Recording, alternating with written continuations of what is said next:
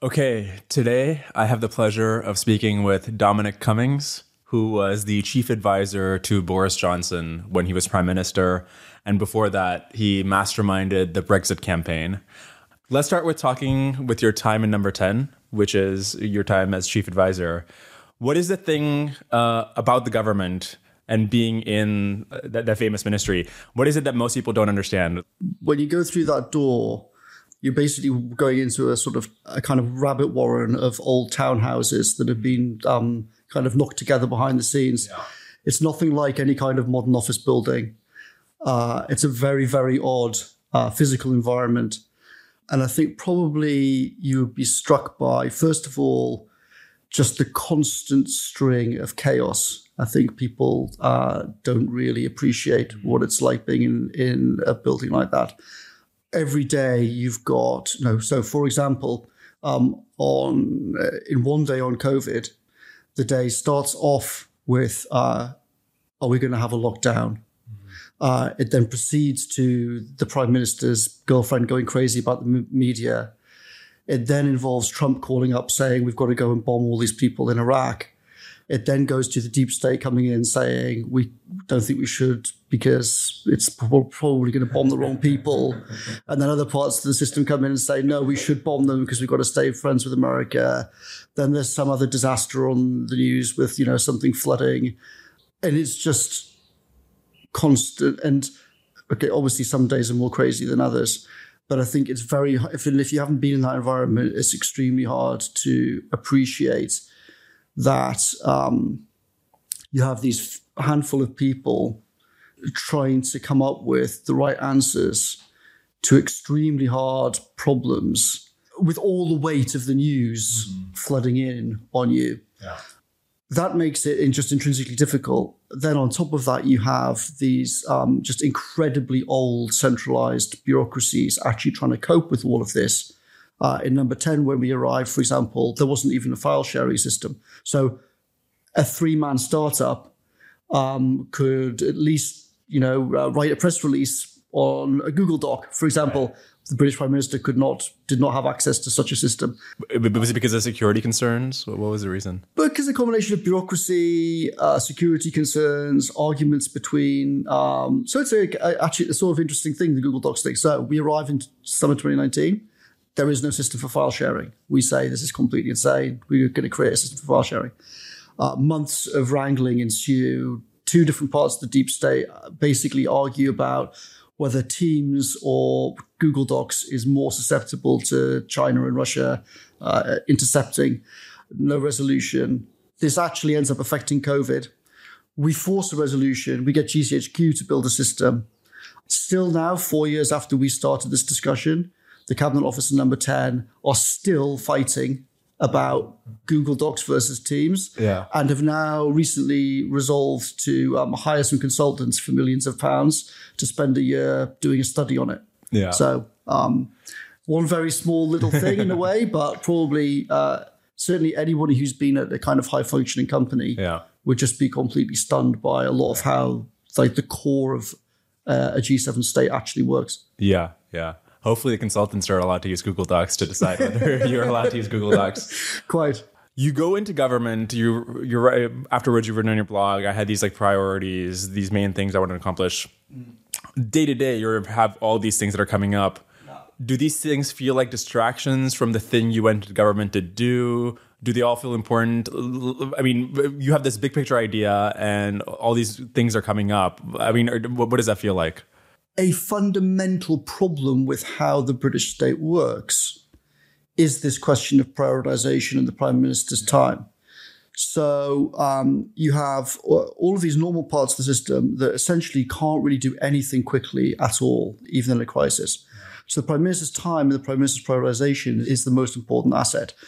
But also, it's something which is constantly pulled hither and thither by all of this craziness one of the things that obviously we we wanted to do were, was uh, fundamentally reorient number 10 away from uh, what it's been since Thatcher, which is a kind of press entertainment service mm-hmm. where the whole building is just uh, built to um, respond to what the media says. Yeah. And instead say, what do we actually think is important? Mm. Uh, and what is the management system you're going to build that actually can maintain focus on those things yeah. Whilst the inevitable chaos goes on, right? Because you obviously, um, so most obviously, for example, um, some terrorist incident happens in central London. Prime Minister can't ignore that. It's going to involve the Prime Minister's time. Politics, the news, the government means that there are things like that happening all day, every day, right? So if you have um, if you have normal the normal state of affairs, then the prime minister is just pulled from one crisis mm-hmm. like that after another.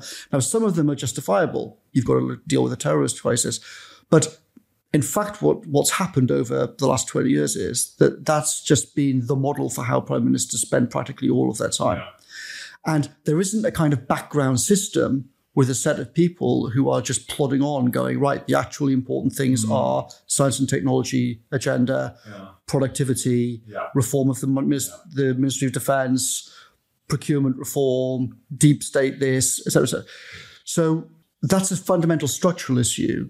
We tried to deal with that in various ways, but it led in January 2020, it was clear that this essential question was already a kind of fundamental disagreement between me and Boris. So in the first week of January, Trump had just whacked uh, that Iranian guy, his name I've forgotten now, the head of the revolutionary, whatever it was, you know, with the drone strike in yeah. in in Iraq.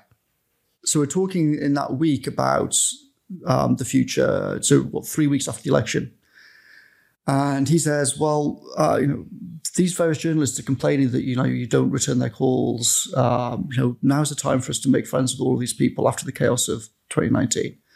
And I said, um, "No, I don't think that's right at all. Like we've just won the, we've gone through hell. We've won an 80 seat majority.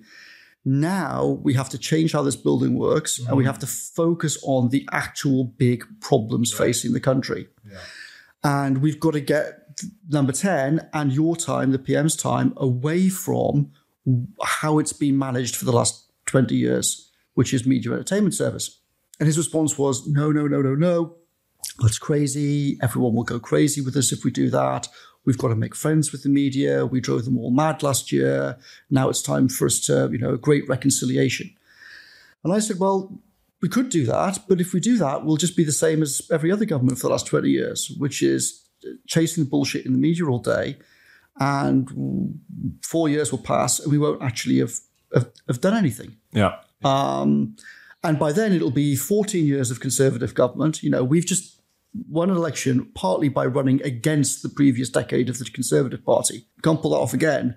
We're actually going to have to do a whole bunch of things. And also, that's why the people are here, right? We actually want to solve these problems. Those issues get to the heart, I think, of a, uh, of a lot of it. You have a, you have a management question about how you actually manage priorities in such an insane environment. Yeah. You have a personnel problem about a lack of talent, but you also have this fundamental question of do the key politicians want to spend their time on the important problems, or do they want to spend their time running around all day dealing with the media? Mm. And the answer is almost all of them want to do the second. There's a lot I want to ask about there. It's interesting because the way you're describing it, it sounds like it's a company with the prime minister as a CEO who's dealing with these all these operational things that come up, but there is no CEO who's who has like a long term plan.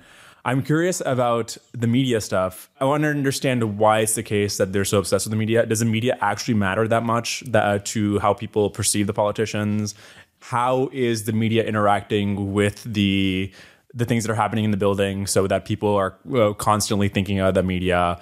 But why is the media so ever present uh, uh, in people's minds here? So just going back to your first point about the kind of CEO analogy, imagine if um, Steve Jobs or Tim Cook or Patrick Collison or someone uh, actually spent a large part of their day just doing photo ops yeah. as well. Like that's actually the reality about how a lot of the, these jobs have evolved. So you have a person whose time is the single most precious asset. Yeah. Who, because of the dysfunctional bureaucracy, his decisions or her decisions is the only thing that can actually break down the bureaucratic resistance and make sure that something happens. Yet they're actually standing with, you know, the ambassador from Tonga Zonga, whatever country, um, uh, you know, just doing photo ops right. Uh, for a large part of the day, yeah. or going to stupid ceremonies or whatever it might be.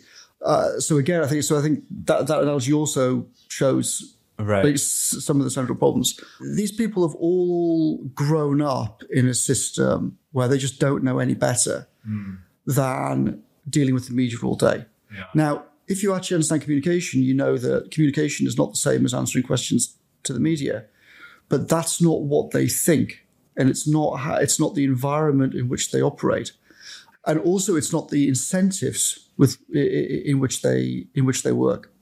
Again, one of the funny conversations I had with Boris was I said, you know, we should say to the ministers that um, here's your actual priorities as defined by us. Whether or not you get promoted and whether or not your career goes well is going to be defined by how well your department actually fulfills these goals. Not, we don't care about all of your interviews. We don't care if you are on TV or never on TV. That's not how we're going to judge because they've all grown up in a culture where they think whether or not they're going to be promoted really depends on are they seen as a good media performer mm. or do they botch things on the media? Well, that's just a fundamentally bad criteria, not, not least because their definitions of what's good on the media are themselves terrible, right? Well, the, in, in what by approaching government like that, you're incentivizing them to think that their goal is making friends with the media. So then they get good interviews. That also incentivizes them to leak everything. So again, the whole the whole the, the culture and the incentives are self-reinforcing in a very in a very negative way. What would happen if you said, okay, no more interviews? Let- let- Let's just say the prime minister was somebody who agreed with you and said, no more interviews, uh, ministers, you're gonna, you're going to do your thing, uh, media is out. How would how would the media react, and how, like would that matter? So we sort of did that in, in quarter one 2020. Uh, we actually stopped participating in the number one insider elite media show uh, on BBC Radio. Uh, we just said we think the show is rubbish and it's a waste of everyone's time, and, we're, and no ministers are going to be going on it anymore. The media went completely crazy. One of the most senior people in the BBC um, uh, said to me that I was a fascist, and a lot of the MPs went crazy as well because for them, being on that show is like is is their raison d'etre. Right. So it was extremely unpleasant and disruptive for, for both the old media and the um, and the MPs who've grown up in that culture. How much does it have to do with the fact that in the British political system, the people who are running these departments have to be an MP, so they have to be an elected official? Is that why they're so obsessed with the media? Because it's like if a congressman had to become the Secretary of State always. Uh, Yeah, so I think so that's part of it. Though I would I would um, pick up on your on your language, which I think is is important, right? Because you say the people who are actually running the departments, of course, they're not running the departments. so right? who is? So uh, the, they, they they describe themselves as my department. I'm running the department. The media describes them as I'm they're running the department. But uh, how many people can the um, Secretary of State for Defence fire? Three. Three people. He, he legally cannot fire. He legally cannot fire anybody else in the building. so who can fire? So his personal three people that he brings in, that he's allowed by the system, he can get rid of those three people. The other hundreds of thousands of people in the system, he can't get rid of a single one of them. So the person who actually is in charge of personnel at the Ministry of Defence is the permanent secretary. Stressing the word permanent, right? The only person in the British state who has the legal and constitutional ability to say, um, this senior person in the Ministry of Defence or the Department of Education or whatever is clearly failing and they must be removed, and I order that they are removed, is the Prime Minister. That itself is problematic because the large part system will say, uh, well, we can't just dismiss them, or if we do dismiss them, then there'll be legal. Blah, blah. But you can actually remove them from the post. There are complications, uh, and, and those complications have grown in the last few years because of the way that the legal system and various parts of the law have, uh, have evolved. But the PM can actually remove someone, but only the PM can. So that gives you an idea as well of the tremendous bottlenecks that occur in inside number 10. So I'll tell you a story about that that, that, that, that kind of summarizes it, right? In COVID, at the peak of COVID craziness in March 2020, a whole bunch of people come. In fact, actually, on the day itself that the PM tested positive for COVID, a bunch of people come into number 10, sitting around the table, and they say, uh, We have a meeting and it's about supplies of PPE to the NHS. well, none of this PPE that we've ordered is going to be here um, until the summer. Okay, but like the peak demand is over the next three to four weeks. Well, sorry, Dominic, but that's just, you know, uh, it's not going to be here. Why not? Well, because that's how long it takes to ship from China. Why are you shipping from China? Well, because that's what we always do. We ship it from China. But A, we need it now. And B, all of the airlines are like grounded. No one's flying anything. So call up the airlines, tell them that we're taking their planes, we're flying all the planes to China, we're picking up all our shit, we're bringing it back here. Do that now, do that today, send the planes today. Yeah. We did that, but only the prime minister could actually cut through all the bureaucracy and say, ignore these EU rules on blah, ignore Treasury guidance on blah, ignore this, ignore that. I am personally saying do this, and I will do. I will accept full legal responsibility Yeah. for everything. Right. So you multiply that kind of problem by hundreds and thousands of problems, you get a sense of um, of why partly why COVID was so crazy.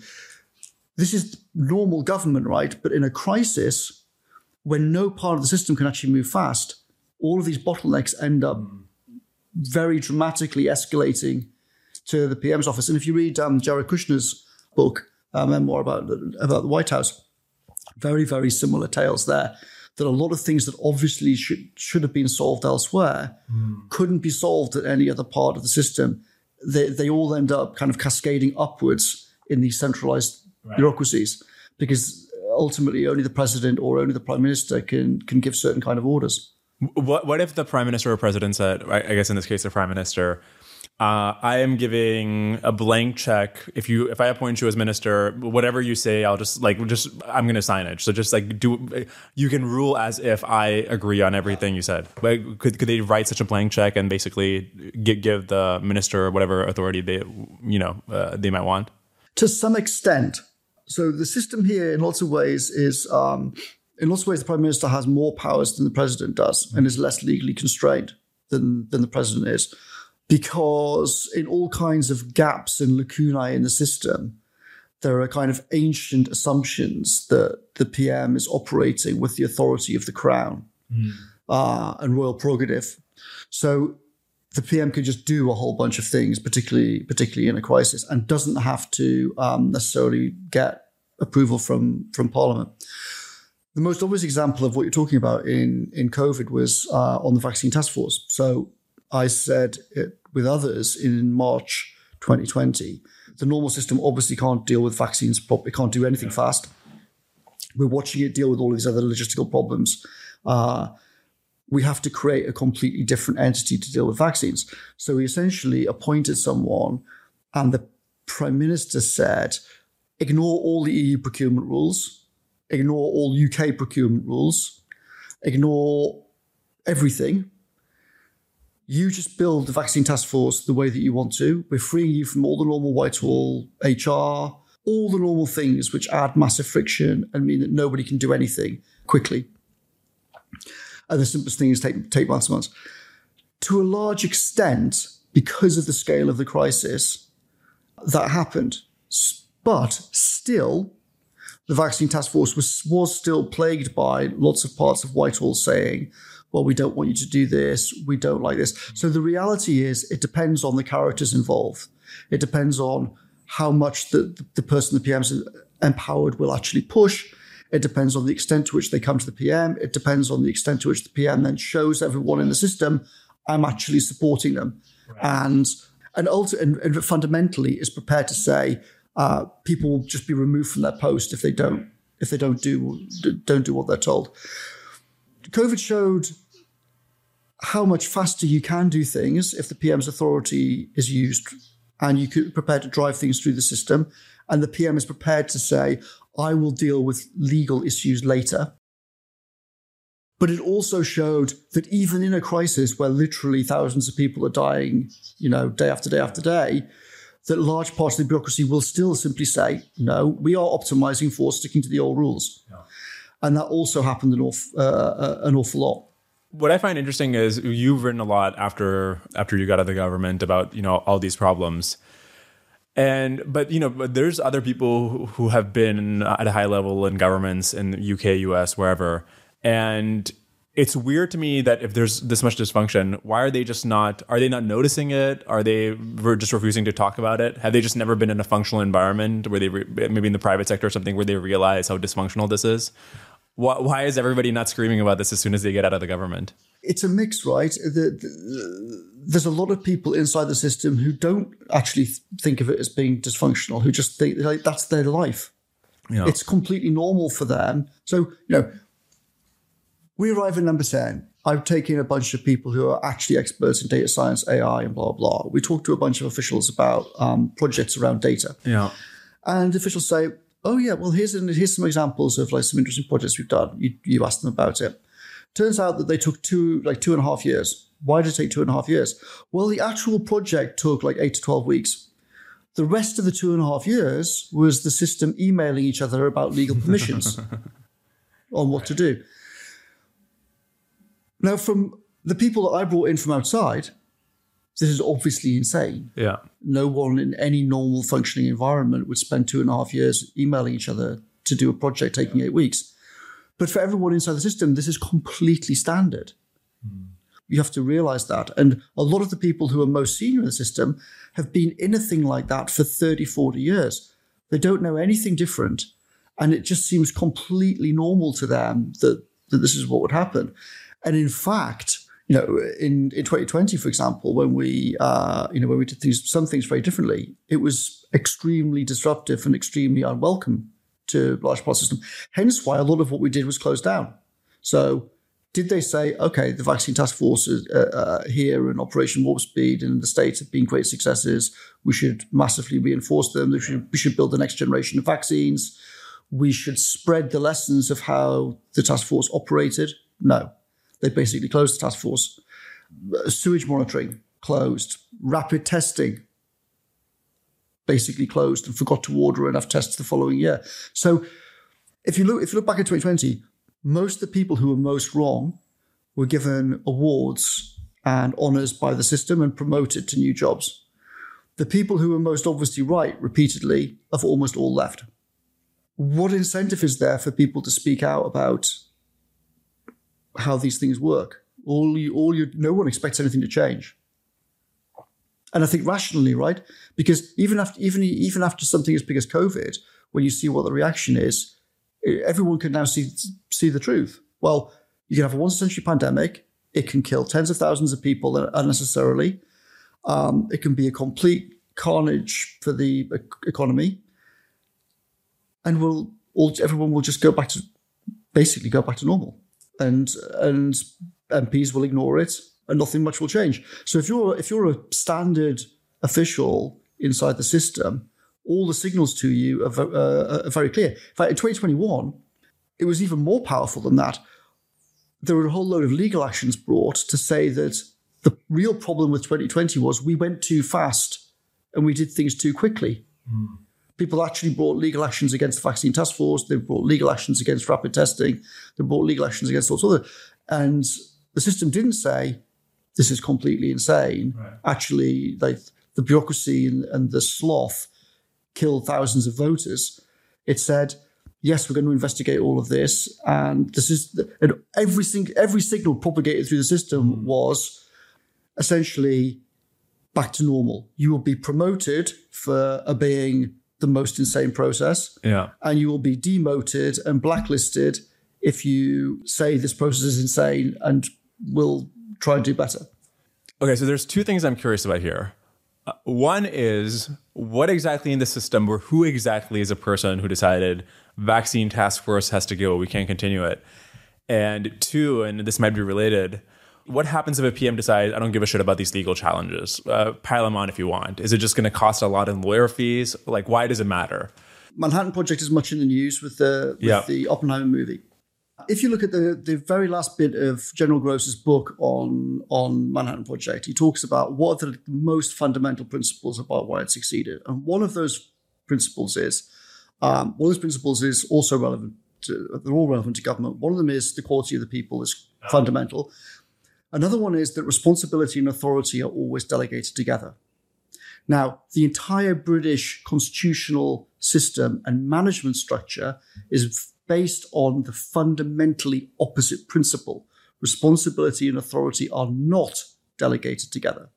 So if you're asking about something like the vaccine task force, in the normal system, nobody really is in charge of anything. Lots of people can criticize, lots of people can complain, lots of people can uh, argue about things, lots of people can veto. Almost nobody ever has the authority just to build something or just to do something, right? Why did we create the vaccine task force the way we did? Well, because we were trying to actually uh, embody principles like responsibility and authority pulled together we brought, put, brought, brought one person in, we said, you are responsible. But once we'd gone, then what happens to that entity? It's sitting there amid Whitehall, right? And all the normal parts of Whitehall just start going back to being normal. So what happens? They say, well, they are exempt from all of these rules on HR uh, that the Cabinet Office imposes on every part of government this should change because it's going back to normal. They have to do the following things properly and possibly, you know, we gave them special dispensations because of the extraordinary circumstances of summer 2020, but these now come to an end. So those sort of things come in. The Treasury says, well, the spending rules and how the people in the vaccine task force make decisions, well, that was an emergency thing. So now the normal rules are imposed. So before you know it, all the different parts of the system have basically said, the thing that you created outside of the normal mm. system now has to obey all of the things that it was specifically created to avoid. Right.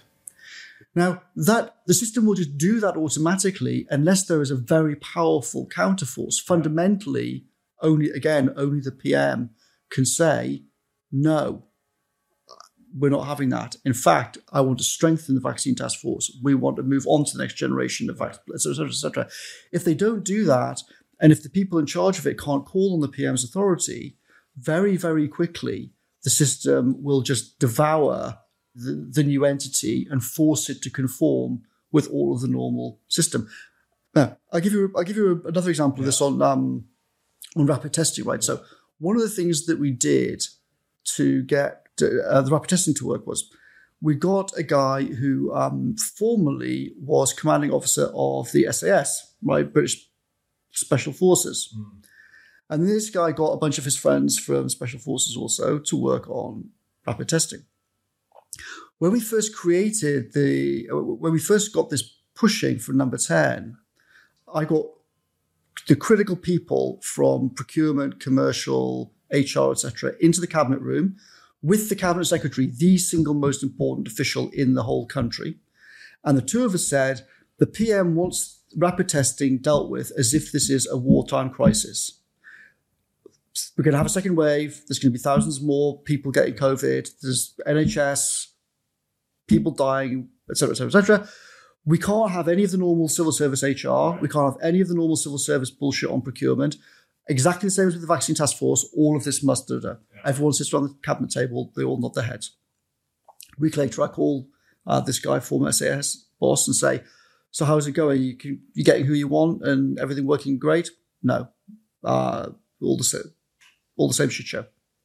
So I have to get all the people back in the same room with the country's most senior official and say. Yeah who the fuck have we got a fire around here to make clear that these people doing testing yeah.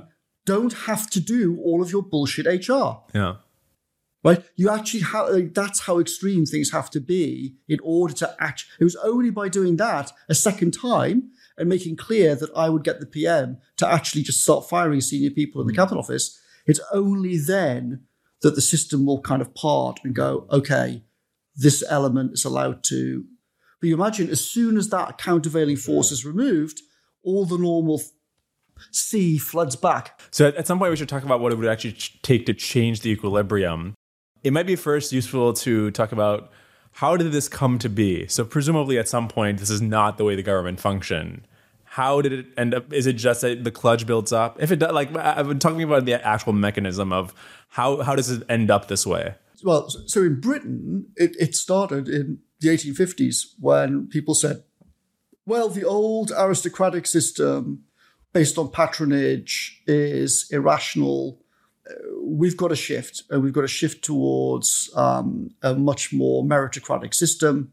We should have uh, officials that are the, the, the, that are appointed on merit. Yeah. So you, you essentially had a transition from pre 1850s aristocratic system based on patronage, where all kinds of dodgy corruption in various ways and favors done in various ways, yeah. but it also moved much faster yeah. and in all sorts of ways much more efficiently, particularly in a crisis. And you shifted towards what you say is like a modern system where you have a permanent civil service, a, a supposedly meritocratic. However, over time, you see that this supposedly meritocratic system ends up actually just being a closed caste. Mm. It's not actually meritocratic. It's a system that promotes practically 100% internally yeah. and is therefore, by definition, closed to approximately 100% of the world's most talented people. Yeah. Now, that's defended on constitutional grounds now as well, this is the only civilized, sensible way in which a state can operate. Mm-hmm. But of course, it's totally self serving. And as we saw in COVID, it actually just means massive bureaucracy, uh, very poor people in all kinds of critical positions, and a state that's actually paralyzed when it comes to the crunch. It's, it's like a Japanese company where you get into college and just stay until you die. Yeah. You know, I mean, I live in San Francisco, and if somebody works in like a company for three years or five years, they're oh my gosh, you've been here for a while. You know, you're like a long term employee. So the idea that you would be the same place for forty years exactly is is really odd. And imagine, sorry to interrupt, but imagine as well what the promotion system is like that, right? And who ends up getting to the top of these systems? A lot of people say, oh, you're so negative about the civil service. You're all saying that everyone there is rubbish and it's not fair. Da, da, da. That's not my view. In fact, if you look at the civil service, you actually see a lot of very able people, but most of them are young. Mm. What happens is the young, excellent people get weeded out by self selection, largely, mm. because they, you know, they go in idealistic, they're there for a few years, but then they look at what the process is to be promoted and they look at their bosses. Yeah. And the best of them look at it and go, I don't want to be like that. I don't want to have to make those decisions. I don't want to have to make those compromises. I don't want a job like that where it's almost all bullshit. We can't actually build anything. So the most entrepreneurial, the kind of people who actually want to get on and do stuff now, yeah. leave, and the most like HR compliant, disastrous mm. people to be in charge of supposedly fast moving agencies are the ones who are promoted to take over. And then that culture itself becomes highly self reinforcing, right? Once you get a whole le- a cadre of leadership at the top that's like that, well, it's extremely difficult to, to break out of, right? And it's not like, okay, well, IBM's gone wrong, but then you have a whole yes. uh, ecosystem of competition for, for, for IBM. Right. So, okay, IBM dies, but the American economy evolves and continues. Right.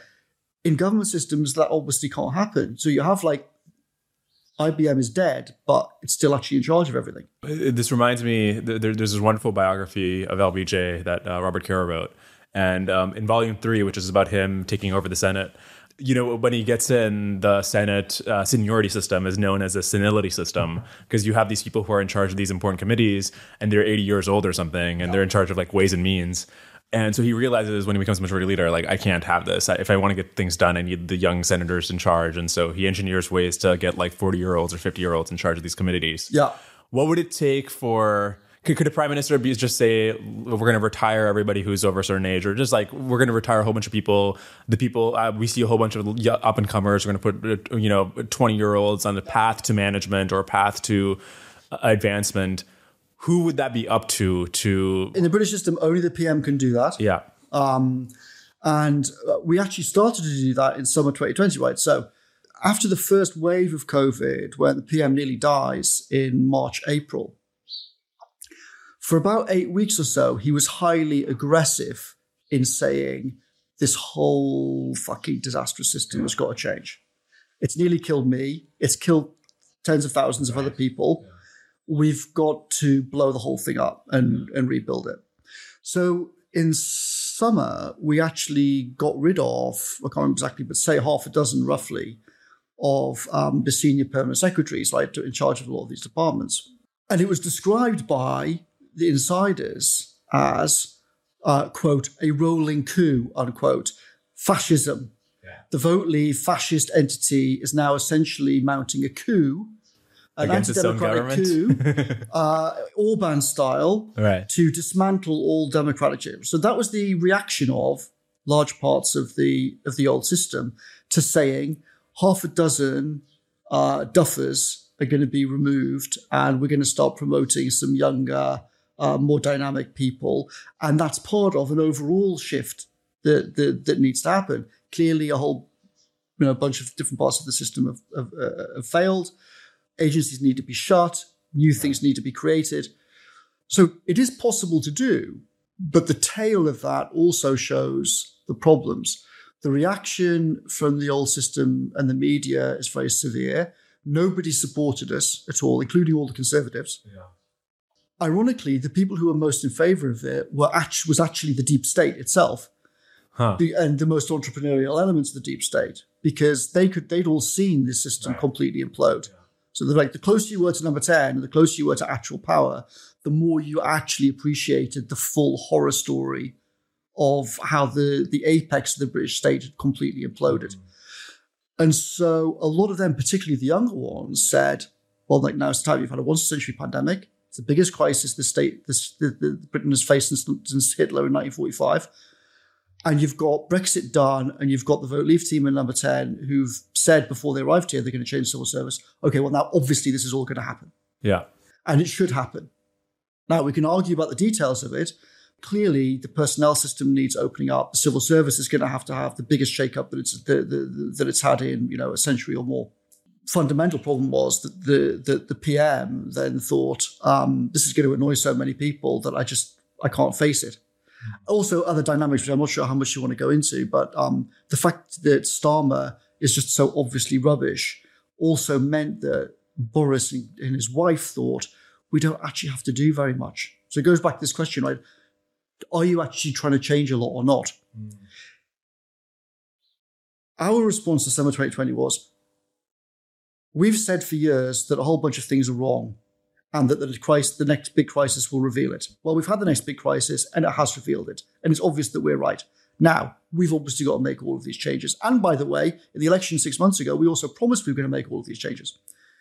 Boris Carrie and the, and the majority of the Conservative Party's attitude was far more Keir Starmer's rubbish. Changing anything big will just be very disruptive and create lots of enemies why are all of these people talking about disruption and firing people and rebuilding things? Mm. We just want to go back to normal. We hate COVID. We hate, you know, we don't want all these arguments about Brexit. We kind of want to go back to normal. And for them, what normal is, is like the 90s, right? The, the, the, the kind of default mode for how people in politics think about normality is can we go back to that lovely time between the fall of the wall in 1989 and the fall of um, the fall of the towers, right? That period is what people kind of like psychologically gravitate back to. So in summer 2020, the attitude was our attitude was right now the state needs to be fundamentally re-engineered, but most of the system was we're tired, we just want to go back to normal, we want to do what we always do, which is like chat with each other, give interviews to the media, and not change much. And given that Starmer is so obviously rubbish on the other side, we don't actually have to change very much either. So when I hear the story, I'm thinking, well, you know, on, on your blog, you've written about all these other reformers throughout history. When they were able to make their changes was, you know, like a time of crisis. Lee Kuan Yew after the British leave, or Bismarck after the Prussia loses the Napoleonic Wars. You, you you can go down the list, right? The Meiji uh, Reformation or something. And in this case, you have COVID, you have Brexit, you have an 80 seat majority Yeah. that you've engineered based on campaigning on these things. And you have you as chief advisor to the PM, somebody who understands these things, has thought a lot about them, um, and in fact accepted the job on the condition that you would be able to do these things. You have all these things come together. Why was the opportunity wasted? And you mentioned, for example, that Boris and Carrie were not interested in changing these things. Uh, presumably, they saw that the problem was there. I mean, if you're a PM and you're seeing these changes, or you you, you must see the craziness. And also, I mean, wasn't he like a fan of Churchill and he wanted to build a legacy or something? I would think if I was PM, like uh, most PMs are going to be forgotten, right? You might as well just like go for it and try to do something big, try to be remembered. W- Why did they waste this opportunity? You know, you, you have all these things that are going for you guys. Or if if something was going to happen, that seemed like the perfect moment to make something happen. Part of it goes back to what I said before that you have like two fundamentally different attitudes towards the whole thing. Boris was prepared to be very, uh, uh, very aggressive and revolutionary in, very, in, in various ways in 2019, fundamentally because he thought it was necessary for him to survive as prime minister. Mm-hmm. Not for the country, which he didn't care about, doesn't care about, but for himself. In January 2020, we were already arguing about like what the fundamental direction is that we're going to go in. As I said before, like my view was we've won. We won saying we're going to do all these things. We now have to actually do all of these things. And in order to do all of these object level things, that requires facing these very long term, multi decade long term, some of them over a century, in terms of how the actual constitutional system works, how the civil service works, and everything else. Versus his view, which is that all just sounds like a lot of hard work and making a lot of enemies. And it doesn't really seem necessary because Labour Party is a joke. And I just want to I want to be friends with London. I want to be friends with insiders. I want to have a nice time. And the overwhelming majority of people in politics are there fundamentally prioritize social relations within the insider network. Mm. That is the most, that is just what totally dominates their life. Yeah. Day in, day out, year in, year out. Now, in some ways, it's very odd, right? Because you think, what's the point of doing this for 30 years? Yeah. And then you kind of become a minister, but you're not actually in charge of anything. And you can't actually do anything. And then you're spat out, and you're not even going to be, most of you, like not even a footnote in history. What what on earth is the right. point of it? Exactly. It kind of seems completely crazy to me, anyway. I think that misunderstands how they see it. For them, the theatre and appearing on TV is the critical part of it, right? It's not have you actually done anything. And, and, the, and the, the, the permanent civil service are brilliant at manipulating the theatre to keep the egos of the MPs satisfied. So the most obvious way to think about it, right, is the cabinet. You have the most famous door in the world, number 10. Every week, these characters walk up the street, the cameras are all there, the cameras were, they click, they shout out questions, the ministers smile at the cameras, and they think, you know, we're part of the insider gap. This is the this is the this is the peak thing that everyone aims at. Whilst behind the door, the people actually running most of the government uh, regard the cabinet as just kind of bullshit theatre. The meetings are literally scripted. Uh, people are given their talk, talking points to read out by the officials. They read them out. They read those out, and the conclusions are all pre-written. Right, so the whole thing is a complete kind of Potemkin farce. Mm. But from the MP's point of view, well, we're on TV. We're treated like we're in charge. Now, the fact that the people actually running the Ministry of Defence is not the Secretary of State, the fact that these ministers have like fundamentally no power. The, the fact that in number 10, officials who are like 28 years old working five meters away from the PM have f- usually far more power and authority over things than the ministers on TV do, yeah. but their names are never in the papers. No one knows who they are. This the, this weird mismatch, right, is never is never explored. It's never covered. I had a funny conversation the other day. I was talking to one of the editors of the um, one of the biggest newspapers in the country, and I said, you know, in the old days, people there used to be a Parliament page in newspapers that would report what happens in Parliament, right? Because that's the centre of political activity. What happens in Parliament is important. I said, why don't you do? Why don't you start a page where you actually report on the deep state, and you say, oh, um, the Prime Minister's Secretary for Economic Affairs yeah. has moved from this job to that job, and it's now been replaced by 31 year old so and so. Because those jobs actually are far more important, right? If you look at Brexit, the Foreign Secretary was almost completely irrelevant to the all of the Brexit negotiations. Yeah. The Prime Minister's private secretary, uh, a very, very, very able uh, character, much more able than anyone in the current cabinet, totally unknown in the media, name never in the media, far more important. So I said to this uh, editor, well, why don't you have a page and start that? And he just, well, like everyone would think I'd lost my mind if I did that. And it would antagonize everyone. The MPs would go completely crazy right. because preserving this fiction that the, the, the charade, the Potemkin charade of the MPs trotting up Downing Street and all being filmed going into cabinet, which is taking decisions, right? As long as the Potemkin carries on, right? Just don't break kayfabe, as they say in WWE, right? Yeah, it sounds like you have two constitutional monarchies in Britain. in, in, in, so in some ways, yes. Yeah, yeah, exactly. Um, now, but you say you have these undersecretaries who are um, these thirty-one year olds or twenty-eight year olds. Doesn't this contra- and they're the ones in charge? Doesn't this contradict the idea that you have this gerontocracy? Of people who had to wait 40 years to get promoted to be in charge of these departments, this permanent um, civil service. So it's so it's so it's an oddity in the system, right? And it's and it's purely around the PM. So the way the system works is uh, in all the different departments, you have the gerontocracy is in charge, and you have this appalling HR system that filters out almost all of the, the best people and promotes the most HR friendly types.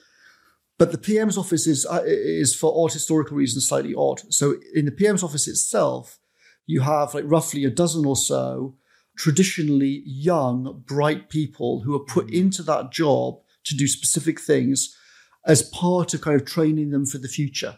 Yeah. So it's just an oddity of how the system works that you have this one set of people who are formally not senior, right? So these people don't have very senior roles in the grading, in the hierarchy of the caste system.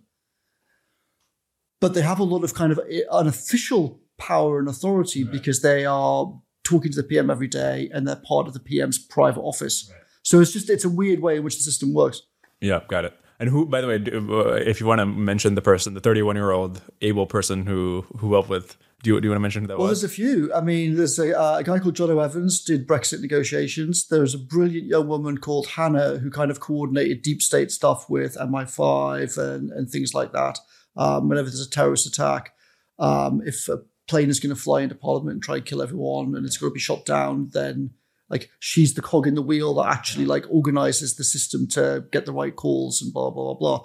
So you know, there's a lot of people uh, like that who are extreme. I mean, uh, the joke amongst the vote leave team used to be that if you swapped the private secretaries for the cabinet in every single job, you would have a you would basically improve the caliber of the mm. uh, of the person by like 10x. So, however, lots of those people have now left, right? Mm, because of the selection, self-selection. Exactly. Okay, got it.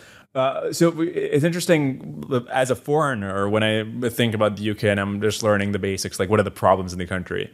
And the main thing is, oh, your productivity growth since 2005 has been abysmal. Yeah. You guys are much poorer than you guys could otherwise be. Um, this is the main thing that jumps out in my mind. Is there a team in number 10? Is, is it anybody's job who's a very senior to deal with this specific problem?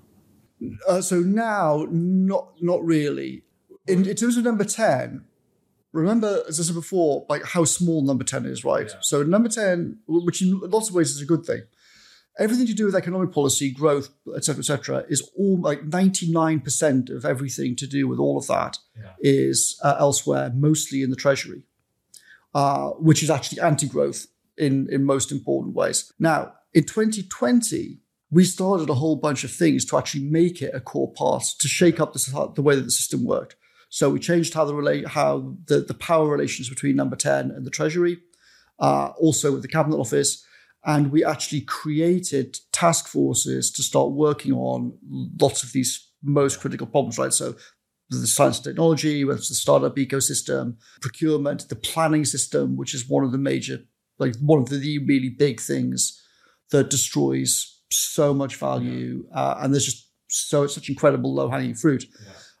But basically, all of that was dismantled by Boris in 2021 after uh, after we left, Be- because for, for the reasons I already said, he he he came to the conclusion, and most of the party agreed.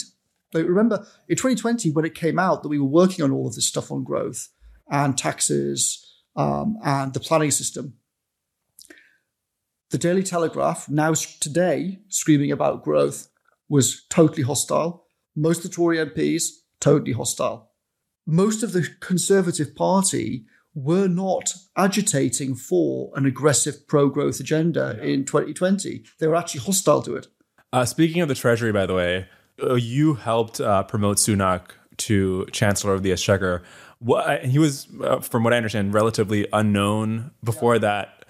What did you notice about him uh, that made you decide to do that? And uh, the maybe tell me more about like why you think the Treasury is anti-growth as well. So Sunak, um, he's obviously uh, much brighter than the normal MP. Yeah. Uh, he'd actually worked in functional private sector right. organizations before coming into government, unlike most of the MPs. Uh, he was extremely hardworking uh, unlike most MPs and unlike most ministers. Yeah. He actually dug through the detail and, and wanted to understand it and could understand it and did understand it. And he seemed much more than the normal MP interested in actually doing like, useful work rather than running around the media and giving interviews and all the normal bullshit that they're all obsessed by. So, from our point of view, we had a chancellor then at the time who just couldn't do the job at all, couldn't manage the department, uh, um, didn't have the self confidence to grip the officials in the treasury.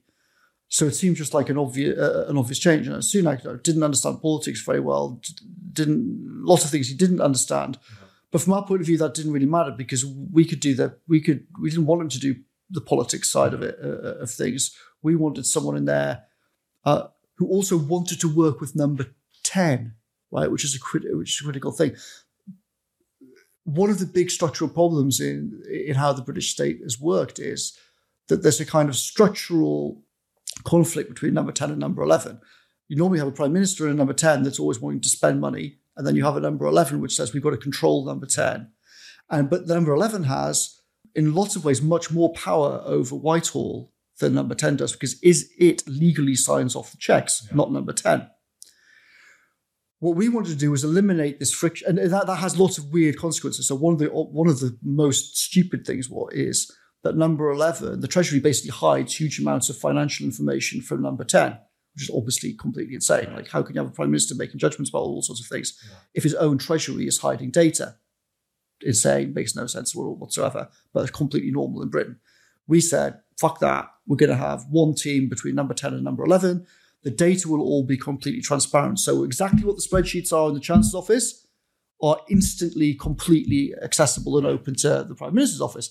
Not something you'd think that ought to be very controversial, uh, right? Highly controversial and unprecedented. Changed literally the, within like three hours of me leaving. Treasury went and stopped it straight away. So our thought was, if you're actually going to get to grips with growth and productivity and all these things, you have to bring the number 10 and 11 and number 11 systems together. They have to have an integrated diagnosis of what the problems are and an integrated plan for what they're going to do to change it. And then actually one team of people. Yeah. And then you stop Whitehall also picking, you know, picking you off and using the normal divisions. Yeah, yeah. Well, what, what do you think of Sunak now? I mean, you, you notice he was intelligent, hardworking, paid attention to details. Yeah. Is that enough to make a good PM? He's trying to make the old system work and he's treating the old system with respect, and he uh, and um, it's political disintegration. He he doesn't control the government. Uh, he doesn't even control number ten in the cabinet office. He has no political story. He has no message. He has no grip, mm-hmm. um, and he's just buffeted hither and thither by events in the same way that every PM has been since mm-hmm. since Thatcher. He had he had a fundamental choice am I going to try and win, which involves challenging the way that the conventional system works, the conventional power system of Whitehall? And am I going to tell a story to the country which is convincing? Or am I going to um, do what all the insiders are telling me to do and keep them happy? Mm-hmm. He chose to do B uh, with the inevitable consequence.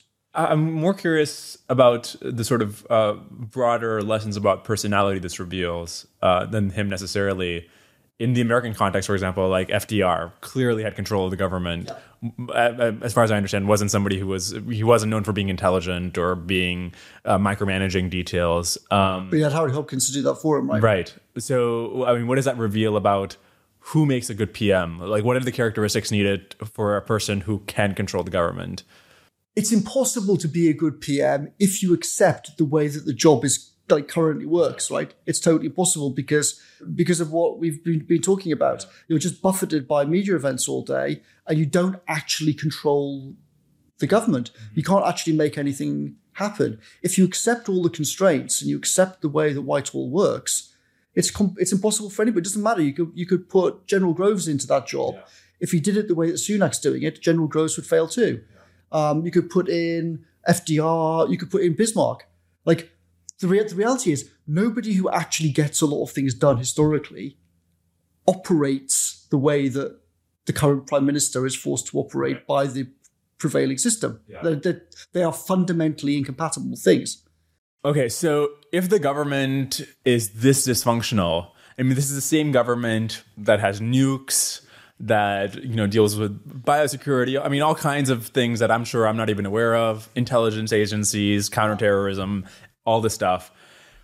Do these things really? I mean, are the people who are in charge of the nukes as dysfunctional as like not having Google Drive and having like two years of litigation to do a two week project? Or is is that part in also? Lots of, ways, lots of ways, it's worse. Mm-hmm. So I saw recently Peter Thiel said something like, um, uh, "We know that DVLA is a disaster. Is it DVLA in America or is that here? The people who organize driver's licenses, DMV." Um, but we don't see much about how the NSA works. And my assumption, said Peter Thiel, is that in lots of ways the NSA is worse managed than than the people doing driver's licenses there is there is unfortunately a lot of truth to that. But the position is mixed there in the same way that it's mixed generally. So you can't say it's just all a shit show and the people are all rubbish. Obviously, in the kind of uh, in the world of intelligence services and special forces and things like that, there are obviously a lot of incredibly able people and incredibly public spirited people, people who make huge sacrifices to um, uh, believing in what they're doing. But it's also the case that simultaneously, a lot of the very worst, most appalling aspects of the bureaucracy happen in that world. Mm. And part of it, obviously, is that they can classify things and um, use classification to hide mm-hmm. extraordinary public disasters. So, for example, the situation in terms of China's um, infiltration of critical infrastructure in Britain, uh, including um, data systems is much, much worse than practically all MPs have any comprehension of. Mm.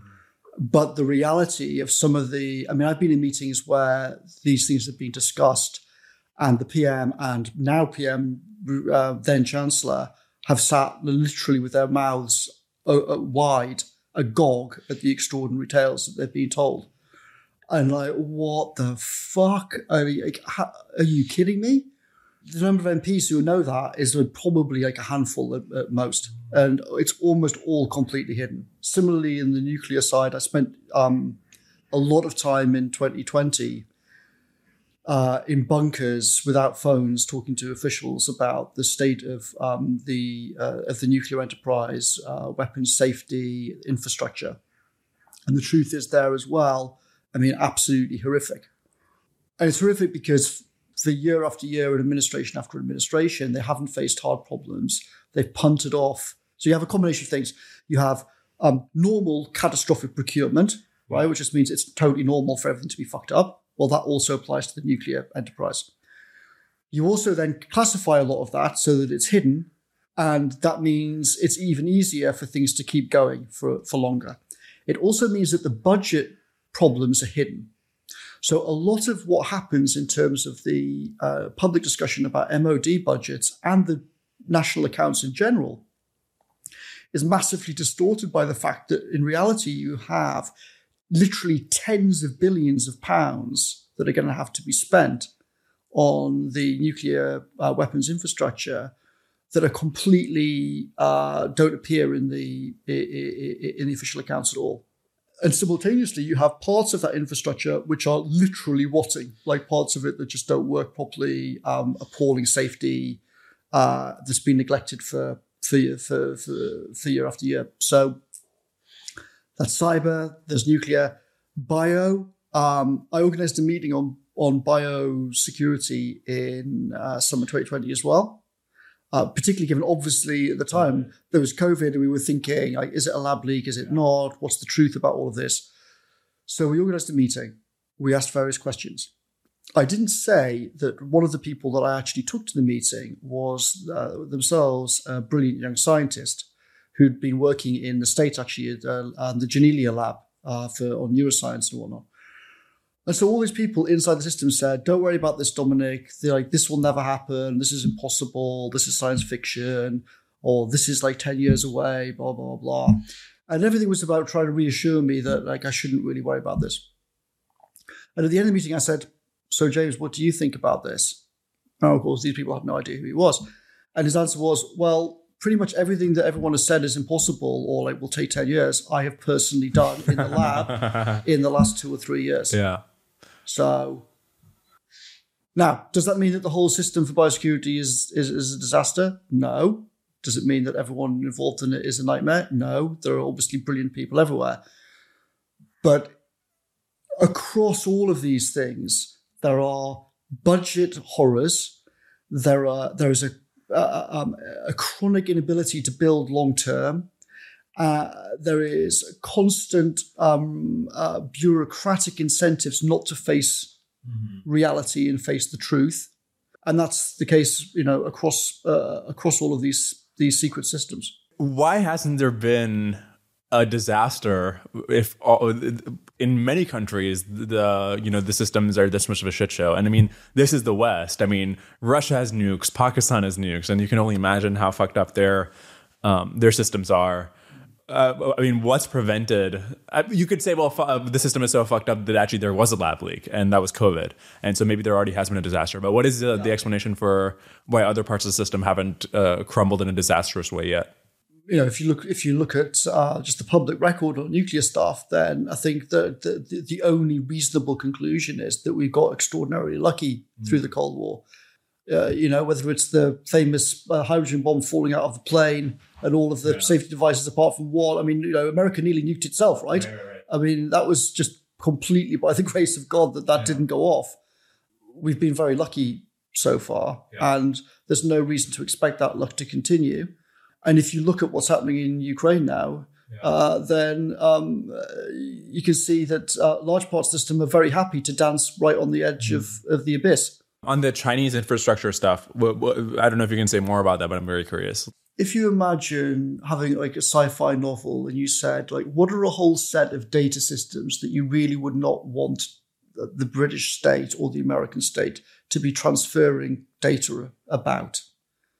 And then imagine that it turned out that um, these things are controlled by, owned by, whatever, uh, Chinese intelligence, then that gives you a kind of nightmare picture that uh, is actually is is is the reality. I can't go into specifics of it because the specifics of it are, um, are, I think, illegal to discuss. But if you if you just wrote a story and imagined what are some of the most obvious ways in which, uh, I mean, in fact, you probably wouldn't write such a story because you think, well, that's just completely implausible. There's no way that that would happen. There's no way that they would transfer data between A and B about this information and then find out later that that was actually controlled by China. That would be fucking mental. How about uh, the intelligence agencies, MI5, MI6, and then America CIA? How much situational awareness do they have about the most important things? Honestly, if I was like the PM, maybe like on my daily briefing, the top thing I would want is like the training loss on the new, newest AI models or things like that. But uh, on the things that matter, how much situational awareness do the intelligence Right, agencies that's, have? the- the- that's an interesting example. So I'd say, I think you have to draw the, a huge contrast between two things capabilities and analysis, right? There are some extraordinary capabilities that deep state has in the Western world. Um, if you want to uh, um, dig into uh, people's phones, if you want to acquire uh, secret information in various ways, then there are some extraordinary capabilities which people have and uh, um, and can be aimed. However, in Britain, they are generally aimed not nearly as aggressively as they ought to be. The, the, the process for prioritization of things is extraordinarily awful. Again, another thing that if you actually like wrote it out, uh, uh, no MPs really know anything about it. But if you looked at the system, people would just be completely appalled.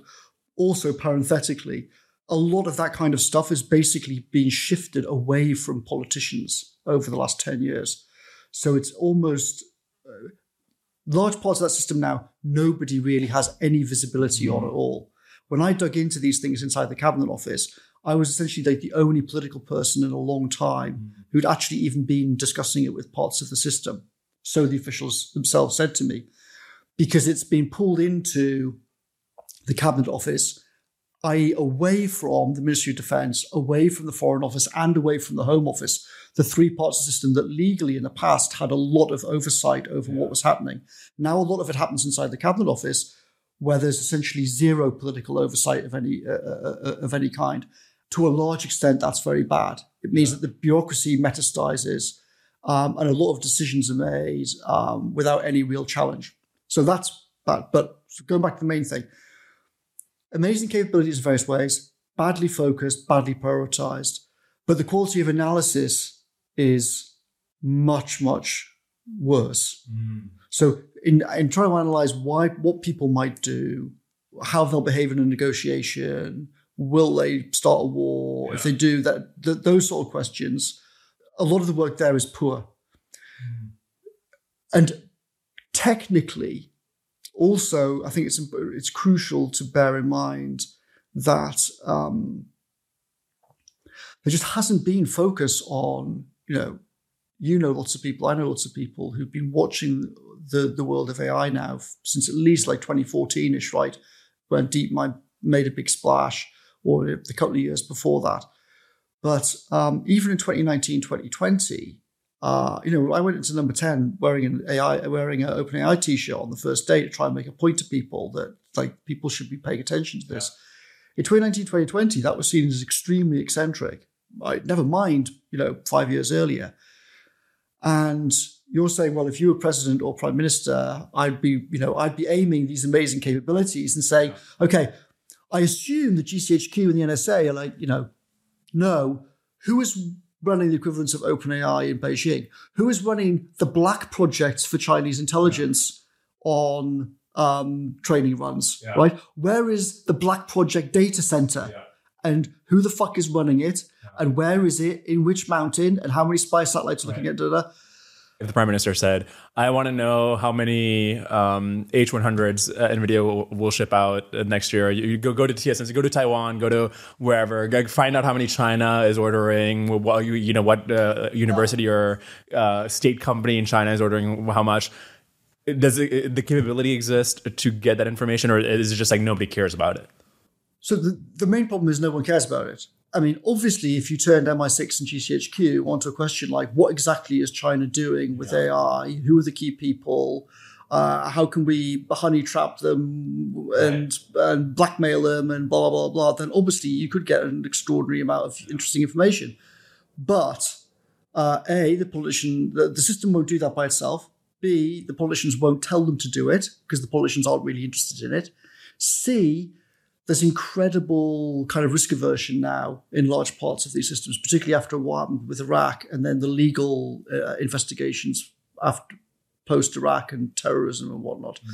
So there's huge kind of self censoring in yeah. large parts of the system and much less aggression than most people would assume. How about defense? So, I mean, in Ukraine, we're seeing this like very asymmetric uh, returns on different kinds of new weapons where you have these cheap drones that are taking out you know expensive Russian tanks. Yeah. How common is defense generally, and how much are they adopting these new technologies? I mean, generally in Britain, it's completely shocking. Again, in 2019, 2020, you know, we had arguments about this between with with Number Ten and, and the MOD. Essentially, you had a bunch of younger people in the again, it goes back to this generational thing there's a lot of younger people inside the MOD, and obviously a lot of people in special forces who are looking at the sharp end of this and saying, obviously, drones are going to completely change how land yeah. war operates. Obviously, we should be um, pushing this and exploring it ourselves. Obviously, we should be thinking about how do you get large numbers of relatively cheap things using and leverage commercial yeah. technology, and then think about how to add d- deep state capabilities on top of that, et cetera, et cetera. But you had also a whole set of the senior people thinking, uh, as they always do, fuck this, like this sounds like it's going to um, cannibalize our budgets. Mm-hmm. Well, we've already got these drone programs. Yeah, but a lot of your drone programs are complete dog shit and the drones fall out the sky and they don't work and they're massively expensive right. and they should be closed down. Yeah. There's a drone now that Britain um, is deploying, trying to deploy in Ukraine called Watchkeeper. In private meetings in 2020, uh, the MOD admitted the whole program was a complete disaster. They keep dropping out of the sky. They're completely shit. And the whole project should be closed down. Uh, of course, once we left and the system went back to normal, then they didn't close it down. They haven't replaced it. They've just thrown more money at it. And lo and behold, the things fall out of the sky and fuck up in 2019, 2020, a lot of these arguments were quite theoretical, right? There was a, there's some things happening on the fringes. You know, there's the war in um, Armenia and whatnot, where you could uh, kind of see some beginnings of uh, people experimenting with some of these things.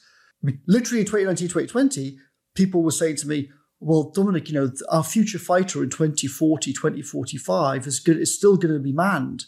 And, you know, there are all kinds of classified studies that show that, you know, drones are not going to be able to do this, that, and the other really. Well, let's open up these studies. Let's see. Let's see what um, OpenAI and DeepMind make of these so so-called studies. Of course, it all turned out to be total bullshit. Britain is still going ahead with that, though, right? Our, our current plan is to build another fighter in the same way, optionally manned with BAE, uh, completely ludicrous. Right. Um, so there's huge resistance inside the system to making that kind of shift for all of the normal reasons. The reason I'm especially curious about this is we're seeing how this war in Ukraine is happening. I'm very curious about what this implies for if there was a conflict in Taiwan. Like, how easily could you take out uh, an American or British aircraft carrier? Having seen the inside of how these things work, like how confident are you in these war games and these projections? If there was an actual conflict in which like Britain had to get involved, what, what, what do you think would happen? Well, in war games, the the British um, uh, aircraft carriers flee immediately to the to the edge of the war game in order that they don't get sunk immediately if they're dealing with any kind of serious right. um, peer opponent. Um, the aircraft carriers are, are obviously a joke. I said that like 15 years ago, I think, for the first time, 10 years ago, five years ago. I had a lot of meetings about it in um, in number 10. Um, nothing uh, persuaded me of anything other than that the whole thing was a sort of massive waste of money. And that's just becoming more and more obvious, right? I mean, all over these systems, all over the West now, people are starting to face the music that a lot of these things that they've mm-hmm. invested billions in uh, are just totally vulnerable to, to kind of asymmetric technology and asymmetric costs. Right. Where very cheap systems are going to be able to destroy a platform worth, you know, multiple billions. Right. A lot of senior people who've talked a lot of shit about it. Obviously, can't admit any of these things publicly, but I think there is growing realization behind the scenes um, of, of, of what the reality is. But the situation in Ukraine should should make us even more pessimistic in various ways, right? Because if you'd said in advance, okay, Putin's going to invade Ukraine, we are going to do simultaneously encourage Ukraine to fight, arm Ukraine, push Ukraine into a war of attrition. Then we're going to simultaneously ramp up, we're going to ditch one China policy and aggressively ratchet up diplomacy against China on Taiwan and push the world's biggest manufacturer into a closer relationship with Russia, whilst fighting a war of attrition against Russia and then we are not going to actually have an, a defense industrial plan and a procurement change ourselves in Europe. But obviously, that, like, even for you, Dominic, that would be just like too ludicrous a scenario to happen. Like, there would, I mean, nobody in their right minds yeah. would actually get themselves into that situation, right? But that's literally what we've done. We've pushed the world's biggest manufacturer into alliance with Russia.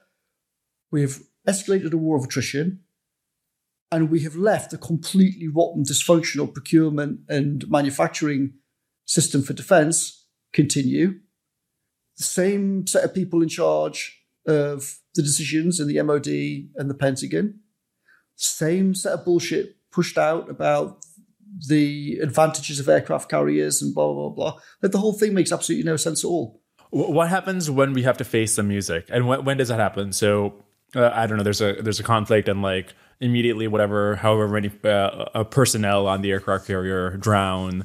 Uh, maybe not even like with defense specifically, just like in general, all these different parts of the government are not only dysfunctional but are getting more and more dysfunctional. Yeah, is it just going to be a slow degradation, or will there be another a very clear inflection point, like uh, like you had with COVID? Well, my assumption is that, that there'll just be repeats of the COVID experience uh, and, and lots of them worse. I mean, I assume that there'll be, you know, if you look at it, like roughly every decade or so, there's some kind of financial crisis. Yeah. Would you another financial crisis? Uh, it could easily be worse than the last one. It wouldn't surprise me that if in the next, like within the next two years, there's a worse than 2008 crash, perfectly plausible. Lots of hedge fund people I talk to kind of planning on that basis and, and think that something like that is quite likely. We're going to face the music shortly in Russia, right? Because um, the Ukrainian offensive is not going to be the great success that we've all been told. Remember last Christmas, right, nine months ago, the British and American media were full of Russia's about to run out of ammunition. You, the Ukrainians are going to launch a counteroffensive. They're going to sweep all before them. The idiot Russians are all going to collapse. Well, chickens are going to coming home to roost on that now. That's going to get worse. From China's point of view, it's the most perfect situation imaginable because they can charge Russia inflated prices to sell them a bunch of stuff to blow up all of our shit, turning Ukraine into rubble. Yeah. I mean, you'd have to be Sun Tzu to figure out that from China's point of view, this is like an absolute, absolute dream scenario. And if America gets into, uh, was insane enough to get into a war over Taiwan, then obviously a lot of these, a, a lot of, a, a lot of this would be exposed. And there's a book by um, a guy who now works at Anduril called um, The Kill Chain, and like the truth is, like a lot of classified Pentagon stuff has said this, right? A lot of people involved in the system know that if America has a war with Taiwan, then uh, it's going to be catastrophic for America. Um, I mean, leaving aside the obvious risks of escalation to nuclear conflict, like just leave that aside, just on a conventional basis, it's going to be it, it would be a catastrophe for America. Okay, so in 100 years' time, uh, I guess it would be uh, 21, 23. What about the, what the government does now will matter? I mean, when you read back history at like 1923, what has mattered most? What, what should be the big priorities? If you run that experiment on ourselves and you look back, what is it that we care most about Yeah. now? You care about um, people who come up with new ideas, which is not something that governments do. People are interested in what Nietzsche said, but um, the details of what the British government did in the 1870s and 1880s is almost, you know, totally forgotten and not really relevant. The thing I think which people obviously pay most attention to is uh, what contributes to war and what contributes to um, revolution slash collapse slash regime changes of, of, of various kinds. And if you think about what w- the decisions we make, if there's anyone still around in 100 years to look at it, the big things that people will look at are, are things related to that. What, what, what, what were the big things they did that they didn't understand at the time, but which clearly affected the next war, the next revolutions, collapse of various kinds? Like, does the euro collapse? Is there a revival of fascism and communism in various forms in in Europe? Is there a war between America and um, and China on, on uh, over Taiwan or something? Those would be the big things. And if those don't happen, then we'll be largely forgotten in the same way that like how much do people pay attention to the government in Britain in 1890 to 1895 now? Conflict matters a lot. Technology matters, and they matter in ways that are very contingent and hard to predict, Yeah. and very nonlinear.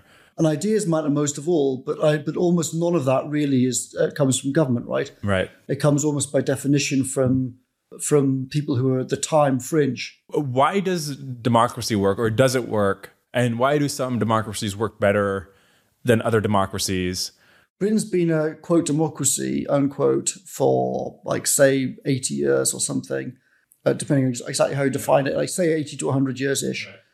Most of Europe since 1945, right? There's been a particular regime post 1945 of a kind of pseudo American empire, which has entrenched uh, a certain kind of democracy in various countries. But that's very, very small change in the in the sweep of history, right? It's like saying in you know the year 100 BC, uh, you know, uh, asking questions about, or say, in say 250 BC about the Roman Republic, right? Well, the Roman Republic has lasted um, for you know for a, a century or so so far. You- can't, you certainly can't say now, well, oh, democracy has proved to work.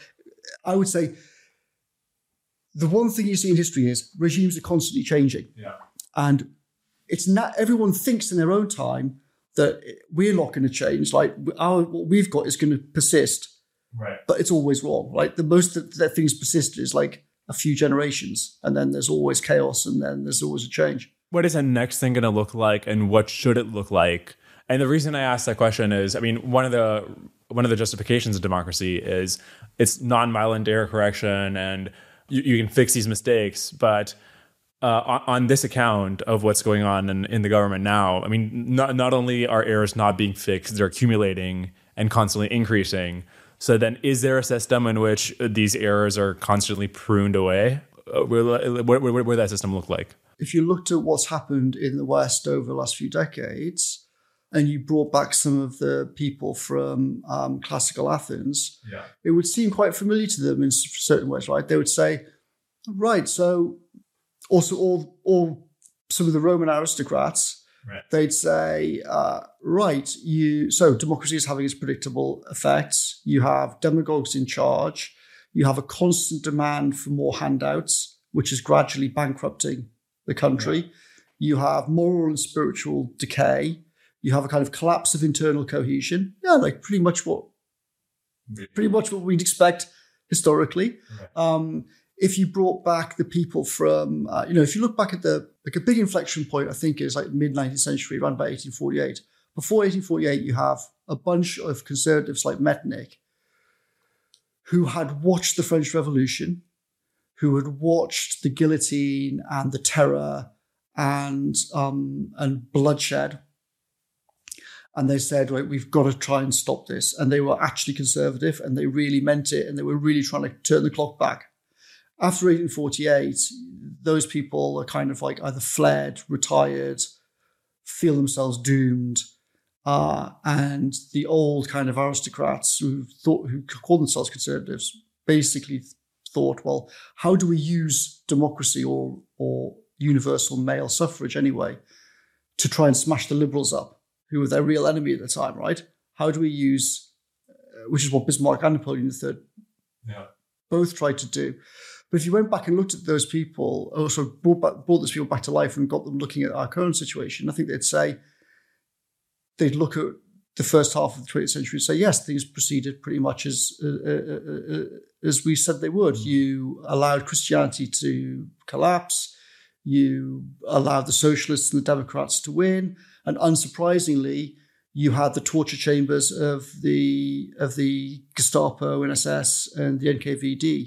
That's yeah, How, how does that, that chain necessarily imply the catastrophes of Well, I think old school and aristocrats would assume that if you ha- if you go down the path of democracy, then you will pretty rapidly end up with the Gestapo and and and the NKVD, and that is in fact what happened. But how, how come, like, why is that the implication of democracy? That it'll implode. Mm. Mm.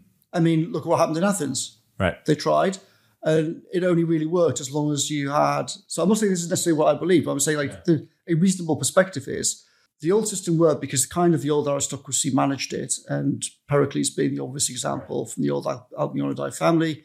Once they lost their grip and demagogues like Cleon took over, well, chaos, demagoguery, and um, endless demands on the treasury, the people voting handouts for themselves collapses, the cycle repeats. Right.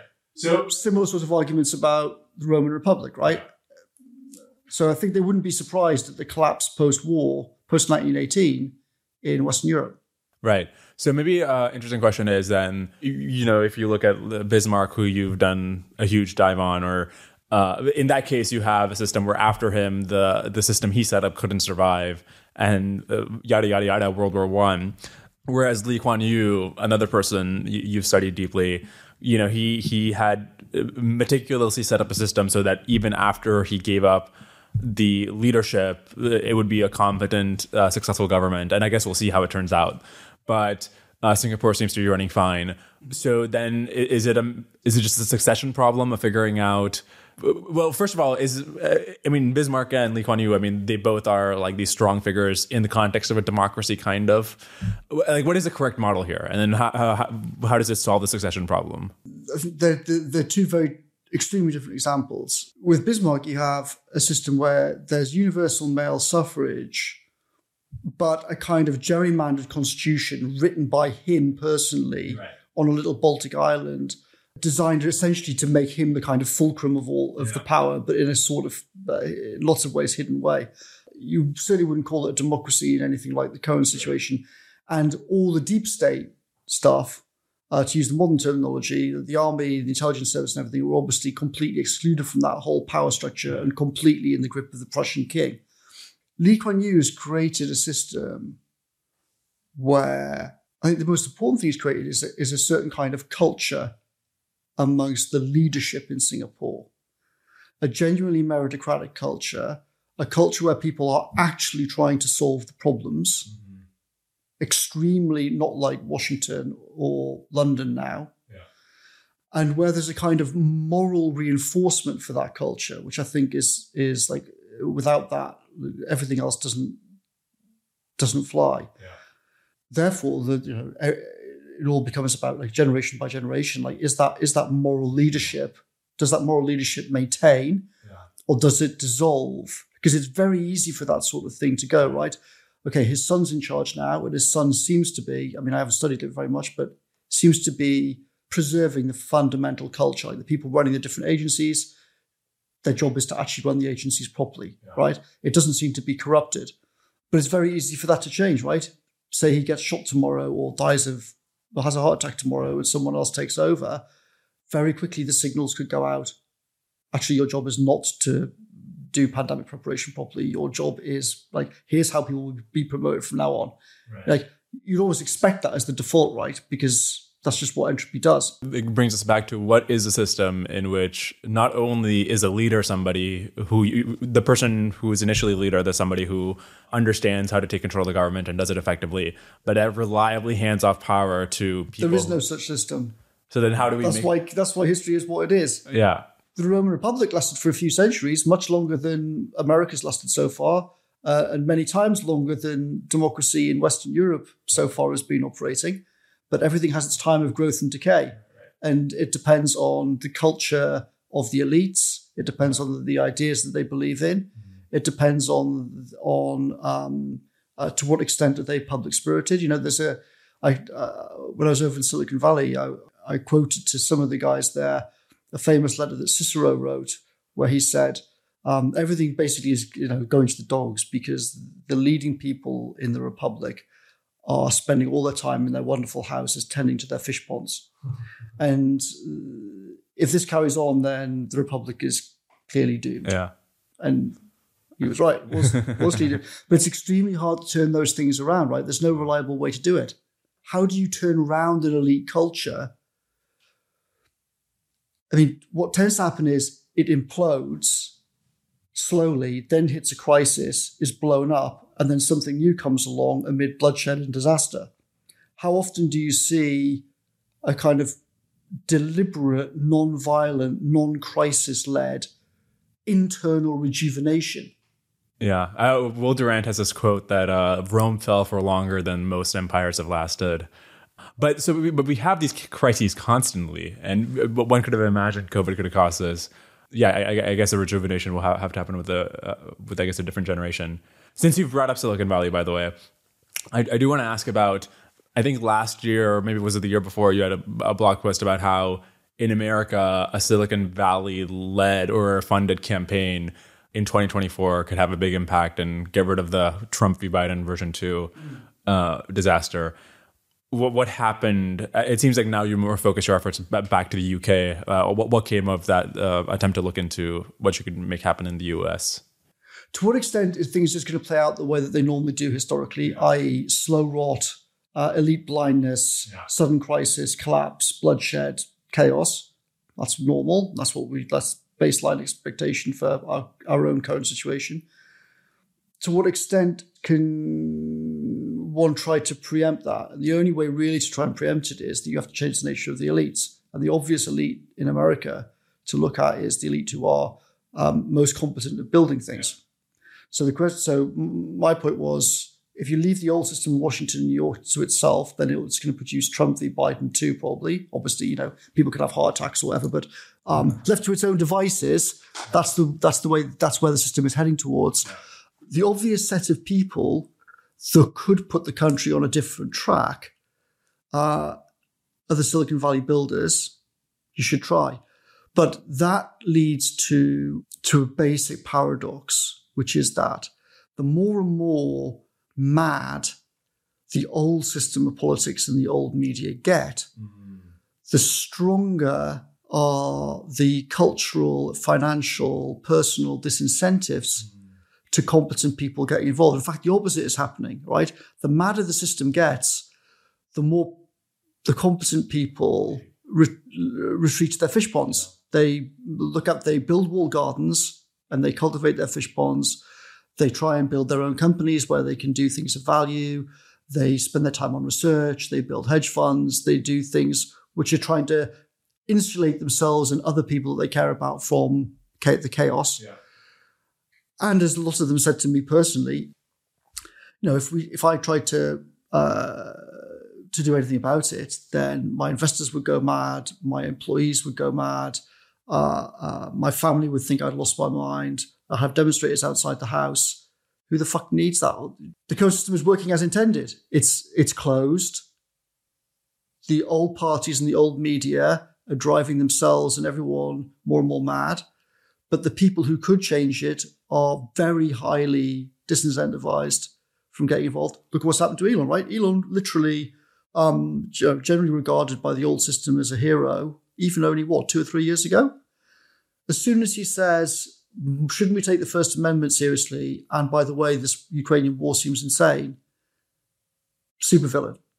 And the old system now is completely full of people. Like a perfect way, I think, to understand the, the old political system in America and Europe is that across the political world, academia, and the media, you can see on Twitter, they're all very happy to give their personal takes on Elon Musk as manager and his and his startup abilities. Right? And they take each other's take on that more seriously than they take the historical evidence. Elon's yeah, yeah. abilities. now, for them, they all think that they're all sensible and they're all rational for others of us looking at it, we think that that's just like the, uh, just a wonderful sign of of the old system's complete, complete like madness and inability to to face the most obvious yeah. things. What are junior academics and political journalists who like can't even cheat their own expenses competently? Why do they think that they're competent to make judgments about Elon and his management of, of SpaceX, right? It's completely crackers. but they don't think it's crackers. They think it's perfectly reasonable. Let's say if you did something in the UK, US, wherever, and suppose it succeeds, and it's not somebody like Boris where uh, it's somebody you have qualms about, but better you than somebody else.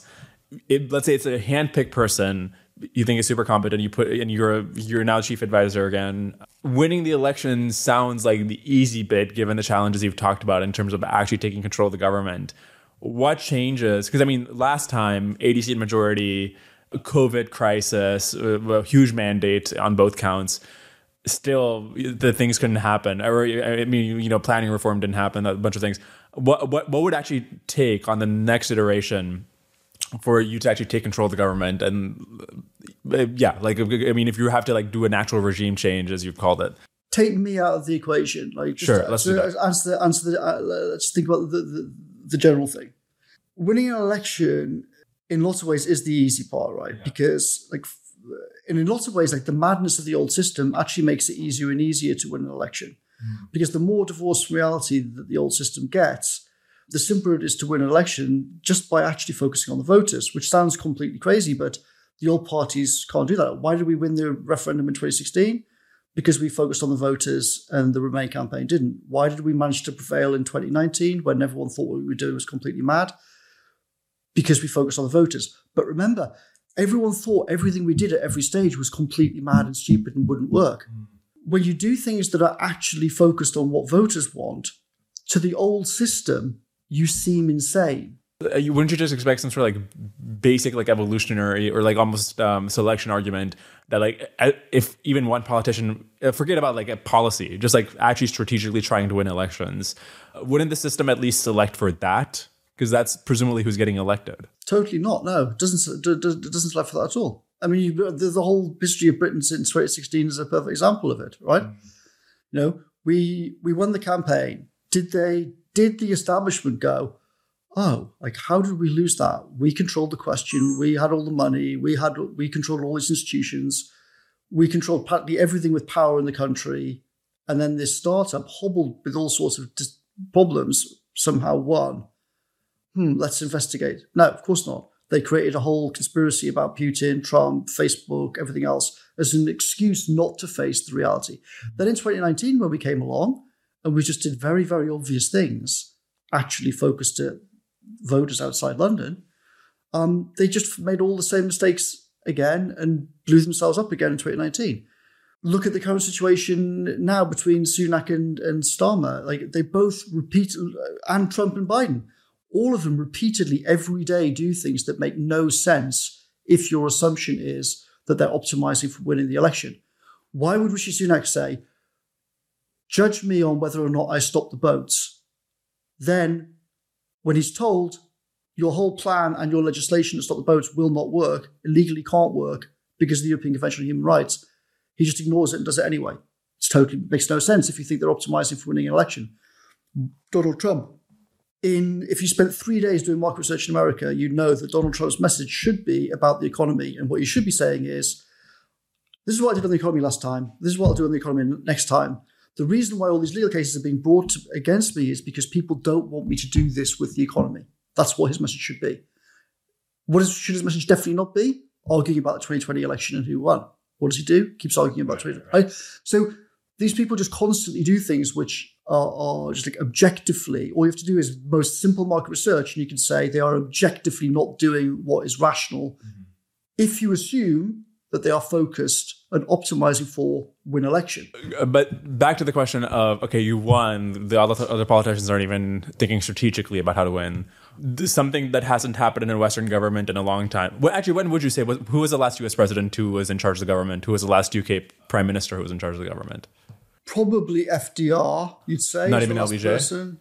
I don't know enough about LBJ to say. I mean, my impression is that for all his amazing skills, he didn't manage to grip Mm. the the Pentagon and the intelligence services, right, and had all kinds of problems, right, dealing with them.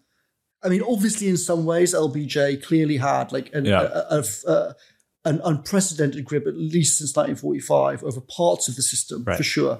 But his was a legislative talent, not an executive. Okay, yes. so and then who in the UK would you say? I'd say Churchill, probably. Not even not Thatcher. No. I mean, Thatcher just objectively very clearly didn't. I mean, if you look at just the memoirs of people that worked with her closely, the single biggest mistake Thatcher made was that she never actually got to grips with the permanent state, the permanent civil service. She talked about it a bit.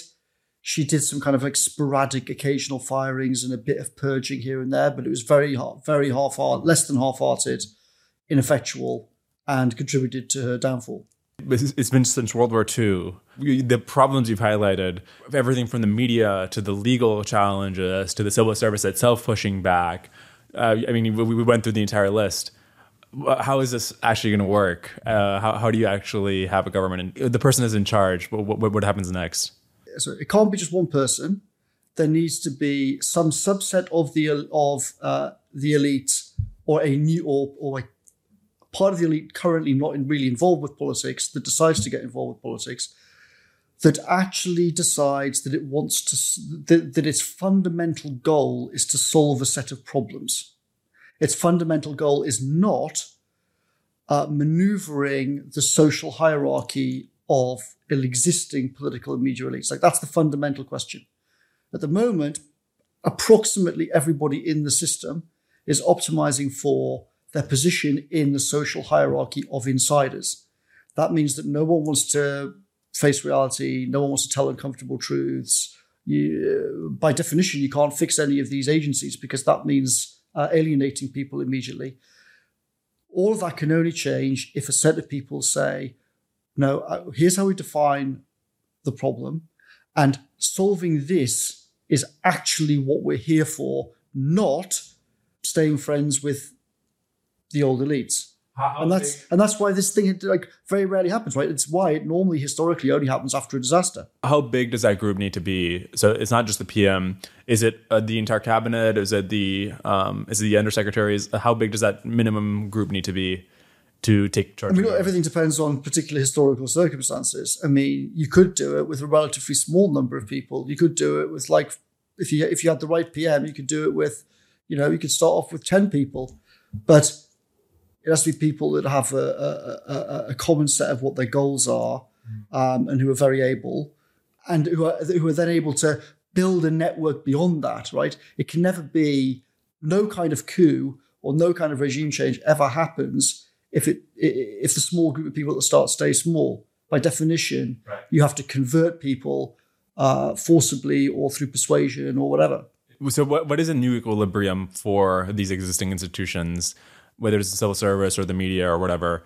Suppose you, you, you know you successfully reverse a lot of these trends, and there's a bunch of successes that ramp up. Do they keep opposing you, eh, or do they support the sort of new regime? What is a new equilibrium for the blob? Well, by definition, I think like all bureaucracies end up operating for themselves, right? So you should assume that if you just so if you do a kind of like a standard approach to this, and you say, we don't like the existing bureaucracies, we're going to take over, we're going to scrap them and replace them, then obviously within not very long, those things are going to operate pretty similarly to what the old things did. The only way I think that there's any chance of like long term changes, you have to build into the system uh, institutions and public acceptance and elite acceptance of a kind of constant reinvention and rejuvenation mm. and closing and recre- and refounding of things.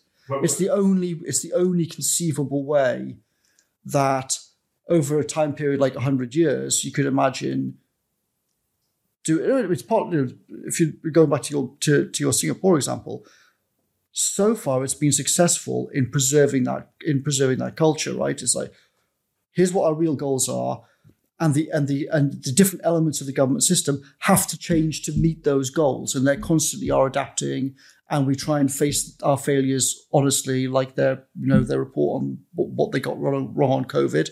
Unlike britain already published actually accepting the errors and trying to fix them already happened. Britain we're just paying lawyers you know hundreds of millions of quid to spend years arguing about it.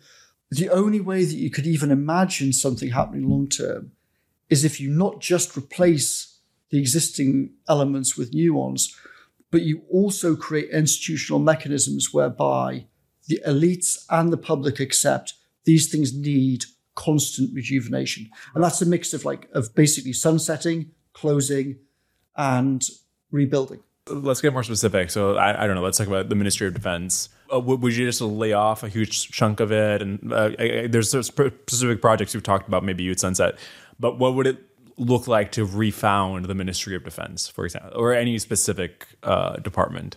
So what you wouldn't do, and what's doomed with that, as the same as the, with the Pentagon, is going into those buildings and saying, right, let's sit down and talk about a reform program for your procurement system. It's just it's never going to happen, and it's never going to happen.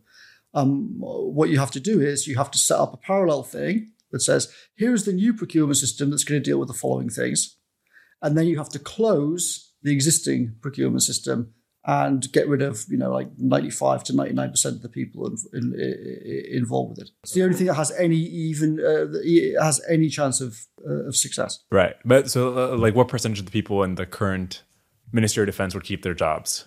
How bigger of a change uh, would it require to ha- have something? i mean on the order of like 90 percent or so wow. Okay.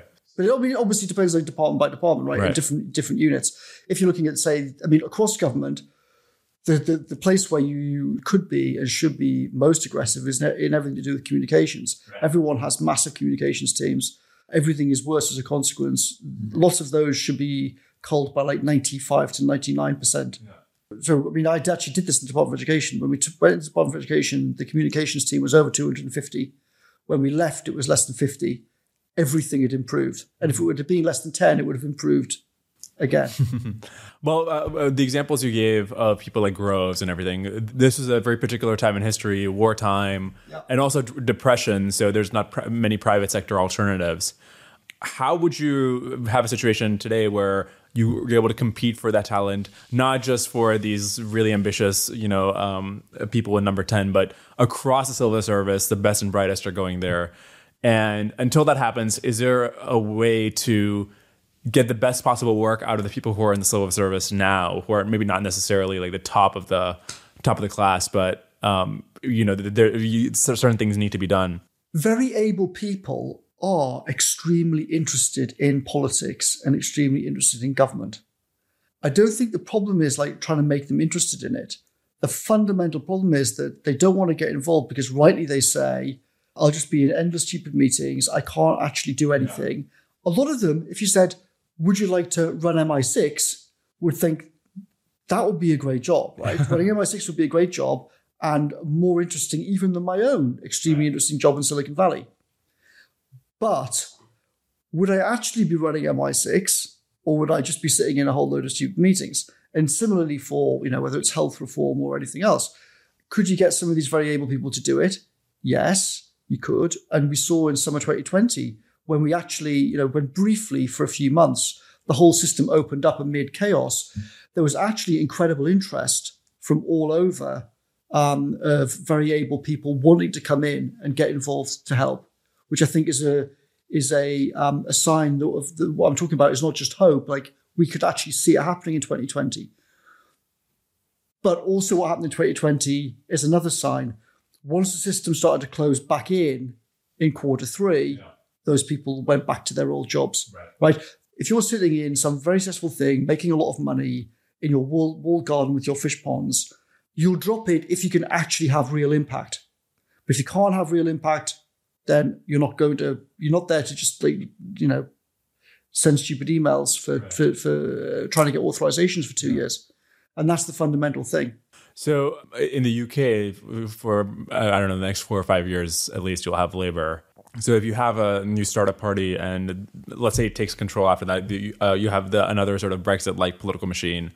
Is that too late for some of the big crises you're worried about? Whether it's if there's going to be like a financial crisis or uh, but one big thing that I mean, people who have been listening to my podcast will. Uh, the previous guest, um, Dario Amodei, CEO of Anthropic, said, "Yeah, his time, that. Oh, you did? Watched that episode. Yeah, yeah. Uh, he had an exact phrasing I don't want to mess up, but something like that could emulate a human was two to three years, yeah. right? Okay, so you have a government in five years that starts working on it in a correct way. Yeah. Is that too long to solve the crises that are? Uh, could well be, yeah, yeah, maybe as you know, you see from the news, there's all sorts of things that could be. Um, I mean, the people in charge could easily create a nuclear war in the next 12 months, right? Yeah. Their behavior almost only makes sense if they actually wanted to do that. um, pessimism of the uh, of the intellect, optimism of the will. My overall assumption is failure. The the Western world will go the same way that everyone else goes in history, uh, in failure, collapse, and bloodshed. That's probably what will happen. But still, you go try. Yeah what will you personally be doing in these four to five years of uh, uh, before this thing can uh, ramp up? Are you uh, more reading and thinking? And there are uh, things in education that I'm interested in doing. Yeah. In terms of building things outside the government system that, the, the, that don't rely on the government, uh, I'm thinking about the idea of, uh, of, of, of, creating a new political party. Someone I think is going to is going to do it uh, uh, at some point. My thought has been that the normal path of history is is collapse, and then people create something new out of that. It's extremely hard to avert avert crises, but if we're going to, then there needs to be some new political mm. force here. There needs to be a new political force in America that can replace existing elites. The fact that they're all getting so old and that they're so visibly failing gives some hope that, that, that it can happen. But it, but it comes back to this, to this like catch 22 problem. The worse the system gets, the harder it's becoming to get able people to get involved with politics, not easier. And you can own the, the, whole idea of a new party and the whole idea of, uh, of doing it, of doing politics differently. Everything fundamentally rests on whether or not you can get able people to step forward and do it. And history suggests that's phenomenally hard, that normally that only happens after the crisis comes. Speaking of which, how, how would you get so if you were doing a new party, you had to get these political talent to hop onto your party's um, label. And I mean, it, it's sort of a catch 22 because you need voters probably to convince the people to like join your uh, political talent to join your party. You need the political talent to attract the voters. Exactly. Uh, what, what is the trick to getting these people to ditch the existing the existing system? Well, in the first past the post system, right? It's it's extremely hard. I mean, so when I did when I did some research in America recently, I asked about the third party thing, and you see this problem come straight through in focus groups. People say straight away, "I hate both the old parties. They're both obviously rotten. They both like obviously can't do a good job. We obviously need something new." Yeah. America's got so many wonderful people. Why the fuck have we got all of these ancient, old, useless people in charge of absolutely everything? It's all a nightmare. Oh, right, okay. So imagine the following party comes along and it's got the following people and it says the following things, what do you think? And they people go, oh my God, that would be so great. But I'm not sure if I would vote for it. Why not? Well, because my vote might be wasted and it might let it might let the crazy people from the other side in. Right. So even if you imagine this wonderful new entity run by the best and brightest in America, with an agenda you actually agree with, even then you might not vote for it because you f- fear that it might let the. You see, so there's just there's a fundamental yeah. structural problem with with the first past the post system. Now, I'm in favour of first past the post system. I'm not just getting rid of it, but it does make it structurally very hard to replace one of the old entities. I mean, it's why the you know the whole Brexit thing was um, why it's such an incredible missed opportunity because we could leverage off do, winning the referendum the chaos that that created, the collapse of both the old parties in 2019, one of the parties coming to us begging for us to save them, us going into number 10, having the majority, you know, like we kind of like maneuvered the system into such a place that we could actually then transform one of the old parties yeah. into the new thing that we wanted to build. Oh, that's very hard, but it's easier than like creating something new, right? And then taking over in a first past the post system, yeah, right? Yeah, On Brexit, so if, if it's possible for to build a new political machine that's relatively cheap to do and is much more effective than the current political parties at winning elections, what is it that you did in Brexit and that you would do? Maybe this is a separate question of what you would do or what somebody might do in a future election whether it's like political modeling, whether it's the use of new technologies, or um, I, I, don't know, like testing things out with social media. Like, what what, what are the tricks that that that uh, you you would use to win elections? I mean, there's I mean, obviously all the AI stuff means there's there's huge opportunities there, but I would stress Colonel Boyd, people, ideas, machines in that order. Why was it that we built tools to help win election that no one else built? The primary question is that we really wanted to win and we really were focused on the voters. And that's why we actually built tools. Mm. The old parties aren't focused on the voters and aren't really interested in what they've got to say. Therefore, they're, you know, that's just not what they are thinking about every day. So I don't think the most important question is the technical side. I think it's can you create something with very able people that really, really wants to obsess Jeff Bezos like obsession on the customer that we want to focus on the voter. If you can build that culture, then that culture will then build the technology and will exploit the tools a hundred times better than the old parties will. Right. But it's that that comes first, not the, not the technology. Uh, with Brexit, afterwards on your blog, you're writing about why you did Brexit, and it's similar to the things we're talking about, where like the government is dysfunctional in these ways. We've got these crises that can happen in minutes. How, how similar, in retrospect, do you think that is to the message that Vote Leave, the organization you chaired, advertises the reason for Brexit? One way you could say is like, oh, it's customer obsession. Like, what is what is a customer here interested in? Is is it important for the two to be the same? Like the the reason you want to do Brexit versus the reason that you might advertise Brexit should be done any kind of mass communication always involves like huge simplification and huge focus, right? right. It's just there's an unavoidable aspect of things. So uh, any forget me and Brexit, like anybody anybody doing politics, there's always like uh, same with Bezos running Amazon. It's yeah, it's customer obsessed, but there's also a whole bunch of stuff that he's not talking to the customers about. Right. So I don't. I think that that's just that's just intrinsic to politics. The vast majority of what you're thinking about, what you're talking about, are not going to be the focus of public communications. So how, how do you think about the bargain with voters? Where you is it like I have these long term priorities, and the voters want this thing which I don't really care about, but it's almost like a trade where help me achieve these long term priorities or give me the power to achieve these long term priorities. And these are other sort of like smaller things, which I, I don't think are the most important thing. We'll, we'll, also accomplish those. Is that the, the way you think about it? To some extent, that's always what politics is, right? Right. Uh, because, as I said before, that uh, you can only ever talk about a, relatively small fraction of all the things that of, of all the things that you think are important. Also, bear in mind, right? Take civil service reform.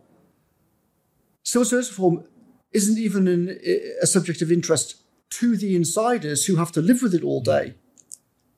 I mean, I actually have more conversations with people outside politics about that than I do inside politics. Seems very weird, right? But the people inside the system are so completely uh, just accept the existing system that they don't even really talk about that.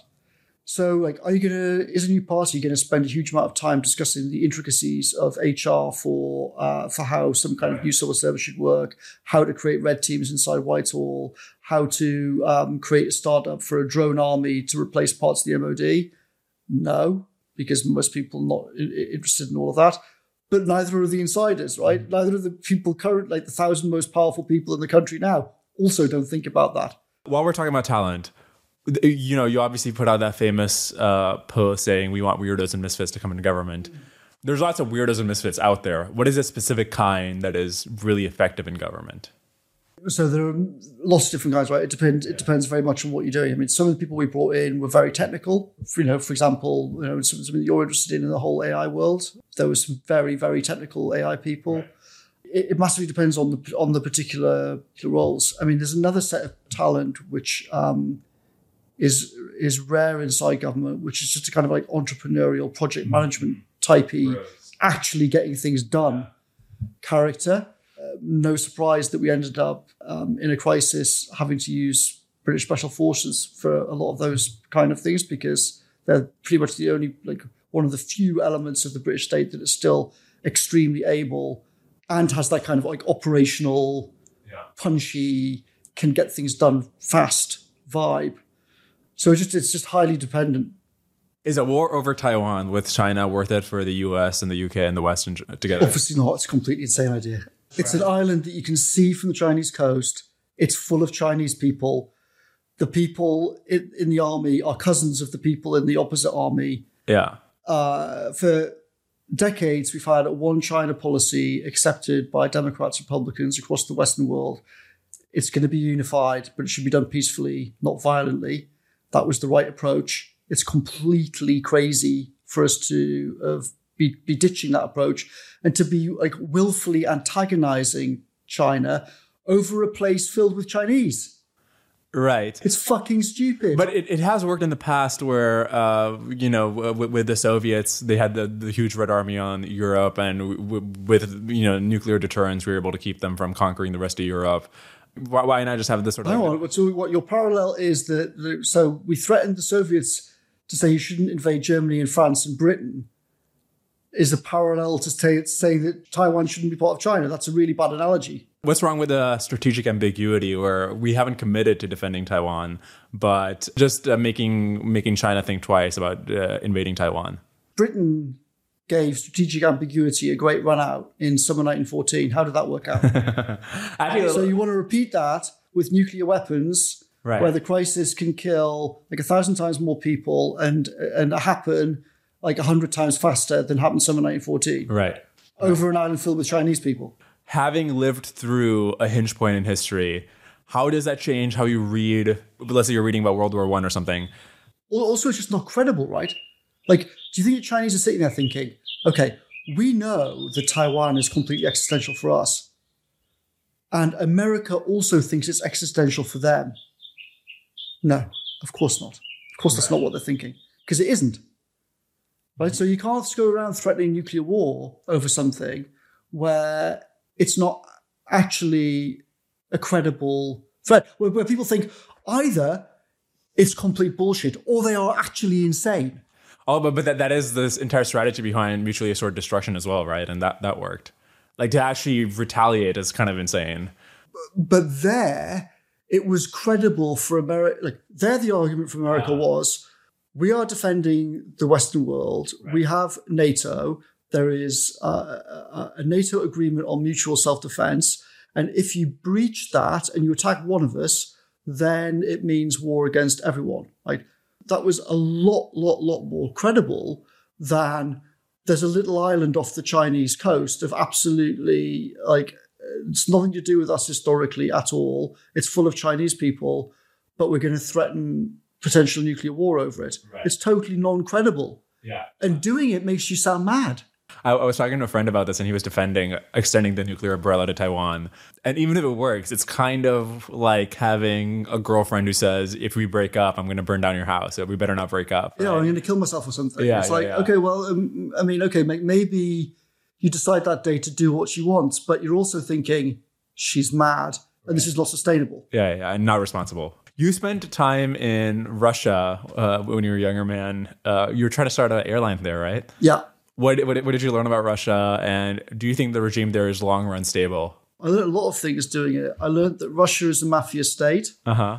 I learned that um, London is treated, was treated back in the mid 90s as, um, as the Moscow taxi drivers called it, the laundry for the mafia state.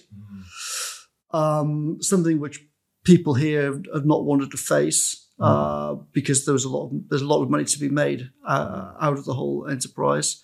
Even in 2021, when I said that um, it's just crazy that we're still doing this, uh, there was a lot of pushback. Like literally months before the Ukraine war started, um, it was completely normal in London to defend the way in which we've handled the whole thing for the last 20 years.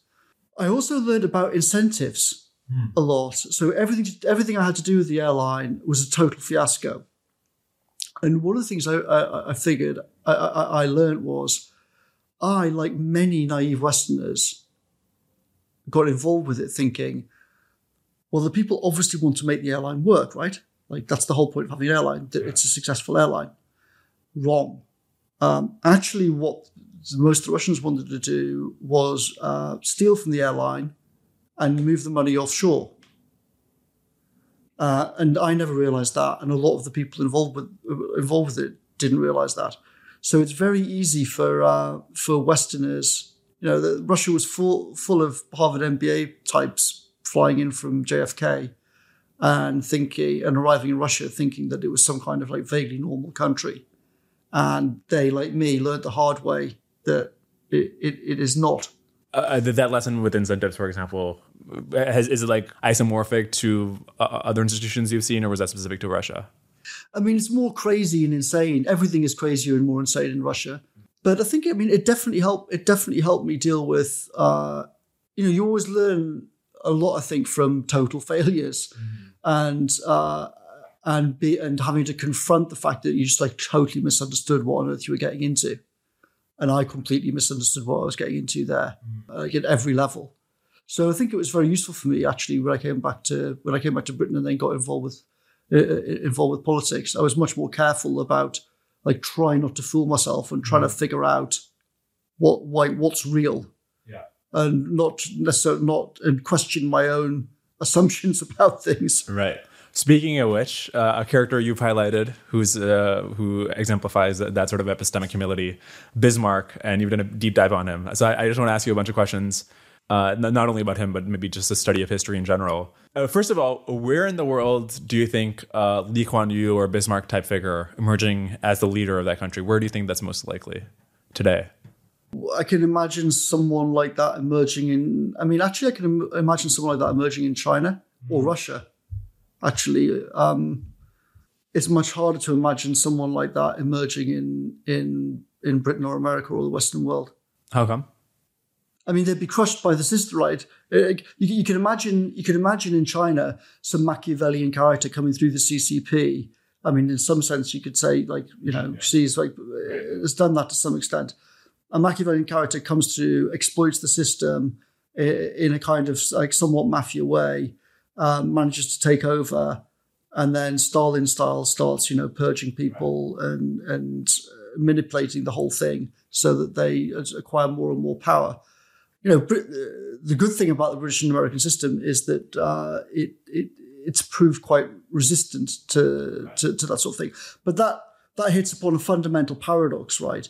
That our systems are have been good at preventing the kind of catastrophe of uh, Stalin type person taking over.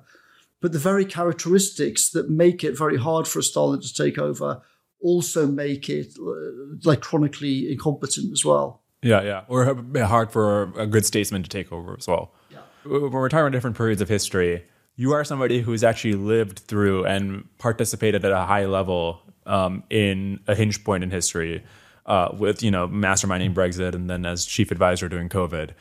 What is it that you now understand about how history is written that you, when you were looking back at previous periods, how do you like think about what what is written versus what actually happened, knowing how your time has been described in the press and in contemporary accounts?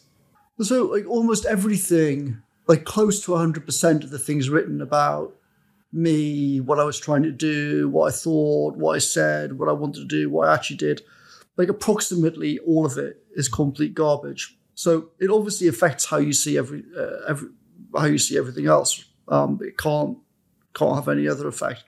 It was true in the Department for Education. It was true in the referendum itself. It was true in number 10.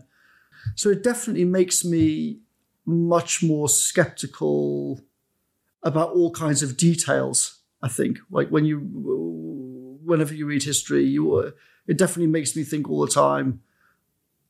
Yeah, but like that might easily be wrong, and yeah. what else was actually happening behind the scenes? Also, just like how much is lost to it, right? If you think about, if I think about my own time in doing the referendum or in, in number 10, like close to 100% of like the reality of conversations and motivations and calculations is basically lost mm. to history. Like none of it was really recorded anywhere. I mean, there might be some sketchy WhatsApp conversations here and there. The odd person keeps a diary, right. which you know, which which is which, which can be useful for sure, but it was pretty rare certainly amongst top people. I mean, even if they keep it, I think they destroy it, right? Yeah, yeah, and I mean, especially we're in a we're in this age where so much is recorded, even if you don't try to. Whereas if you look back at like Bismarck's time, there's not you know emails and so forth that you can dig up. So yeah, but it's it's it's, it's a bit of paradoxical that though because I'm not sure. So now those guys were all constantly sending letters to each other, right? And a lot of those letters didn't do end up surviving yeah. because they just filed in some paper archive somewhere, and then sixty years later there's a war and people get their hands on them. For us, though, like how much of key people's WhatsApps between you know yeah. Jared and Trump or me and Boris or all these sorts of things, like how much of that digital archive actually will be saved and accessible? Like arguably less than in the old days. Mm you were at the uh, give a talk or participated in a panel at the Orwell Foundation about Bismarck, and you had a quote there that I thought was so interesting, and I, I want you to explain it. Bismarck's partly a story of how intelligence tries very hard to escape all constraints, and all attempts by less intelligent people to force higher intelligence to align with certain goals and values are at best highly uncertain and dangerous. What did you mean by that? So it was prompted by um, uh, studying Bismarck at the same time as having a lot of conversations with people about the whole AI uh, alignment problem and whatnot. And it just occurred to me one day that um, it's an interesting exercise to consider Bismarck's career through the prism of the AI alignment arguments. Yeah. So here are all the safety features that we're going to try and create. Uh, we can constrain it in this way, we can constrain it in that way. If all else fails, we can try and kill it. Can we switch it off, etc., etc. But if you look at his career, like you basically see, you see the AI alignment problem, like just actually living. You see something that's much more able than its competitors, and it defines success fundamentally as expansion of its own power. Mm which also means its own freedom to, of maneuver. And it treats all attempts to align its goals with broader goals as enemy action to be destroyed. Mm-hmm. And it's highly effective at preemptively destroying them. So it deploys, people try and send the intelligence services to, to close it down. It ends up taking over the intelligence services and using them to blackmail its opponents and forcing them into suicide and, and exile. Uh, at every stage, uh, every attempt to create safety features is defeated. And the ultimate thing of like switch, just switch it off, switch it off as people start right, writing letters all across Europe. Essentially, they're saying switch it off, but they can't switch it off. Well, it kind of works at the end, right? Well, it's human, so it gets really old. Right.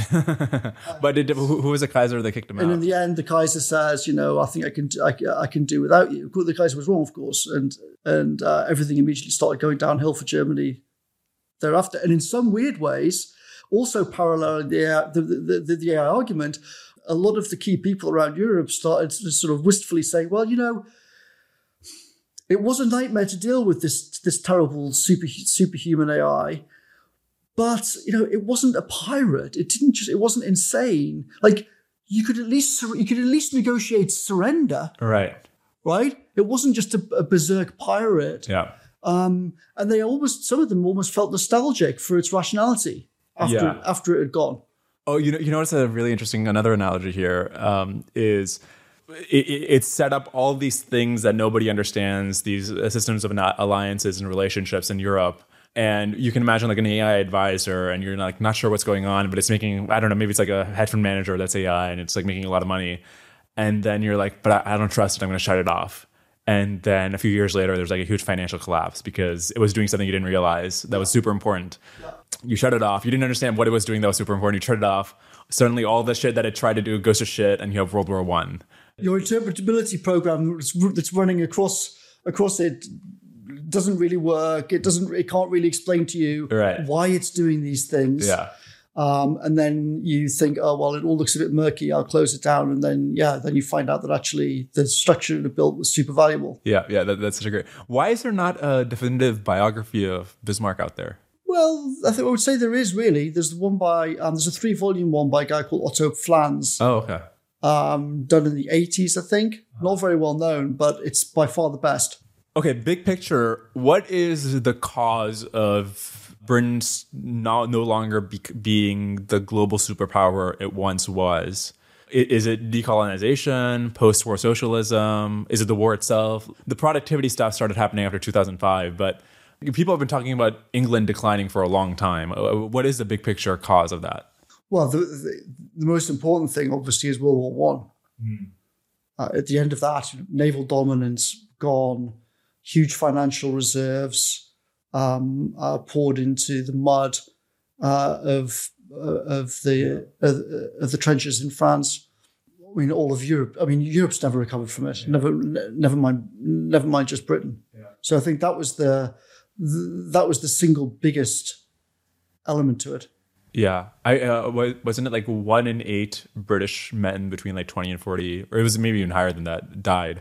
In the years afterwards saw the biggest transfer of property in Britain in basically 500 years since Henry VIII separated us off from the Catholic Church, the dissolution of the monasteries, and that huge shift in the 16th century.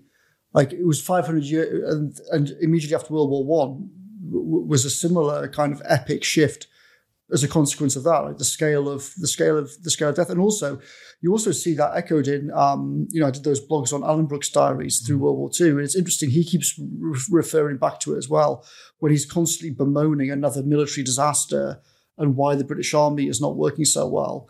His answer is, well, of course, like a whole generation of great leaders was destroyed. I'm, I'm curious why the opposite thing isn't more common, where you have all these generals who have seen World War One. Maybe they're better at fighting World War Two as a result. I mean, it seems like for uh, I I don't know, Hitler was a World War One officer, and uh, yeah, I mean, the World War Two generation did seem special. Did, did the World War One experience help with them in any way? I mean, I don't know, and I'm not an expert, but it's but it, but it's it's striking that it wa- that, that the view of contemporaries was lots of the best young people were killed, and that's why now a lot of the senior echelons are not up to the job. Well, one thing you've emphasized a lot uh, over your writing and throughout your entire career is the need for basic research as a way to um, move England forward and maybe move the West forward. But when you look at like England's GDP per capita, it's far behind the U.S. And what one thing I was wondering about is like maybe it makes sense for the U.S. to be doing a lot of basic research to expand the frontier, but Britain doesn't even seem to be on the frontier at this point. Shouldn't if it's just about economic growth, shouldn't just be copying the things that already work in the U.S. instead of doing a whole bunch of basic research and hoping in like 20 years or something it contributes to uh, productivity growth or something. The answer is not simple, right? Britain needs to do a whole bunch of things. So some of it is uh, like frontier research, but that's only part of it. Part, part of the reason for that also is not just economic growth, but also you know, security and national independence, et cetera, et cetera. Like, you know, how much of Europe in 20 years' time is actually going to have meaningfully independent um, capabilities in lots of areas? And how much of it is, is how, how much of its choice will only be do we buy American or do we buy Chinese? Mm. Like if Britain wants to have its own choices, then it's going to have to build things. The science and technology staff is important for us to develop, but, but not just for economic reasons but it's also very, very far from a magic bullet, right? There's a whole bunch of stuff that we have to do and that we started work on in 2020. The zoning laws yeah. are a crucial part of it. The whole ecosystem around startups, right? So the, the, the applications of the research, uh, that whole ecosystem is a nightmare in all sorts of ways. And it's one of the reasons why constantly great startups here end up selling out early to American to yeah. American companies um, all of that need, needs dealing with. There's just massive regulation of area after area after area, which is which which throttles growth. The whole housing market is a complete right. shit show. I mean, everywhere you look is is, is bad. Given that most attempts at fighting NIMBY and red tape and overregulation have failed, even the one you uh, attempted to fix planning, aka zoning in the UK, um, when you were chief advisor, what is the correct strategy to fighting NIMBY? Because it, it just seems like really hard to to fight it head on. So I think a lot of people uh, look for a magic bullet of communication whereby we come up with the right argument, we come up with some equivalent of take back control, but for planning, and then we persuade everyone, and the public all shift and start cheering house building. I don't think that's realistic, uh, and I don't think that's the answer. In fact, in 2020, we did actually make some changes to the planning laws, but I think it's instructive how we did it. We didn't talk about it at all. Mm. I actually basically had a communications blackout on the whole thing. Mm. And it's because like, talking about it is extremely hard to do, even if you're very good at communications. So it was completely pointless trying to do it with the current that, that number 10 and that prime minister and that conservative party. So my approach to it then was just do it, don't talk about it, and talk about other things. And so we did actually manage to get various things done then, but without any, uh, like, without most people even noticing. I think overall, though, if you're really trying to do at a big scale, the actual answer is that um, you just do it. You focus public communications largely on other things. When people actually see the effects of it with growth and houses they, they can afford and businesses starting and growing and thriving local areas and whatnot, then you can point to that, but you're not doing it in a theoretical way. It's not politicians promising things. It's being able to point to real change in their areas and say, look at what's happened. Now, do you want to go back? Do you want the people who don't like this to take over? You see what I mean? I think the, the idea of coming up with some kind of agenda on it and then trying to persuade the public right. about like mass deregulation and, and mass housing is a fool's errand. Yeah, let's talk about education a bit. You mentioned earlier that that's one of the things you're working on now, but also you've you have a big history here. Uh, you were at the Ministry of Education, um, and while there, you wrote a very interesting report uh, on an Odyssean education, and this is one of the quotes from that that I thought was pretty compelling. We need leaders with an understanding of Thucydides and statistical modeling, who have read The Brothers Karamazov and The Quark and the Jaguar, who can feel Kipling's Kim and succeed in Tetlock's Good Judgment project. Uh, an education focus on humans' biggest and most important problems and explain connections between them to train synthesizers. uh, this is a, a very interesting idea do, do, you want to explain a bit about what the idea behind the Odyssean education was? Politics is the hardest thing, right? It's the most complicated. There's a reason why it's just constant failures, much harder than the hardest startup. The people who can do well at it at the top level, you need to be able to look at lots of different things and, and have some kind of sense for them. If you're just if you're just looking at it from a narrow perspective, so generally speaking, the people who are doing it have, have done like history degrees or uh, politics, philosophy, economics degrees, Oxford type stuff. And then they've gone into the world of politics and government. And it's just an incredibly narrow way of looking at the, uh, the world. It means there's huge skills that you don't have, intellectual skills you don't have, uh, uh, practical skills you don't have. You don't understand how things actually get done. You don't understand why, how regulation actually has its effects because you don't see at the coalface what it's like starting a business um, or scaling a business. My view uh, is much stronger, having been in number 10, that, uh, that what I wrote 10 years ago was correct. That, um, especially having gone through COVID and the horrors around that, the way to deal with that is to have uh, different kinds of skills, different kinds of people with different kinds of skills. But you also need some people who can look across multiple Right. domains at the same time. So I think it's not a surprise, for example, that one of the most useful people in COVID was someone who'd done a physics PhD, uh, was now working in AI, but had also built a business and had worked with that business in Whitehall. So they could see, they could understand a lot of the actual, they could understand the difficult, some of the difficult science around COVID. They knew what it's like actually running a business. They understood the, the interface between business world and the government. They, you know, they were familiar with all of those different worlds. And that meant that they were much better able at looking at the overall problems than the average MP, the average senior official, the average special advisor, et cetera, et cetera. uh, is this ability to synthesize across fields something you can actually train in in an, like something uh, analogous to Plato's Academy, or is it just that you have to hire people who have it? Because the reason I ask is uh, one thing I was thinking while reading this: you have a lot of famous examples in history of scientists and mathematicians. You know, the scientists who understand like very complicated things, but they don't uh, understand like the the very basic insight in like Hayek's knowledge problem, and they're socialists, right? Or they don't understand the basic game theory, and they're pacifists uh, but- but where it's just like you know they understand uh, uh, they can understand complicated things but having that sort of ability to transfer between i understand power laws therefore i understand like the power of scaling in ai or i understand exponentials therefore i understand how bad a pandemic could be that's that's you know that's like an additional uh, Yeah. thing that's hard to train it totally depends on, on temperament and personality, right? Two of the most interesting intellectual people of the 20th century are John von Neumann and Kurt Gödel, Yeah. who were both friends, fled Europe because of the Nazis and end up in Princeton.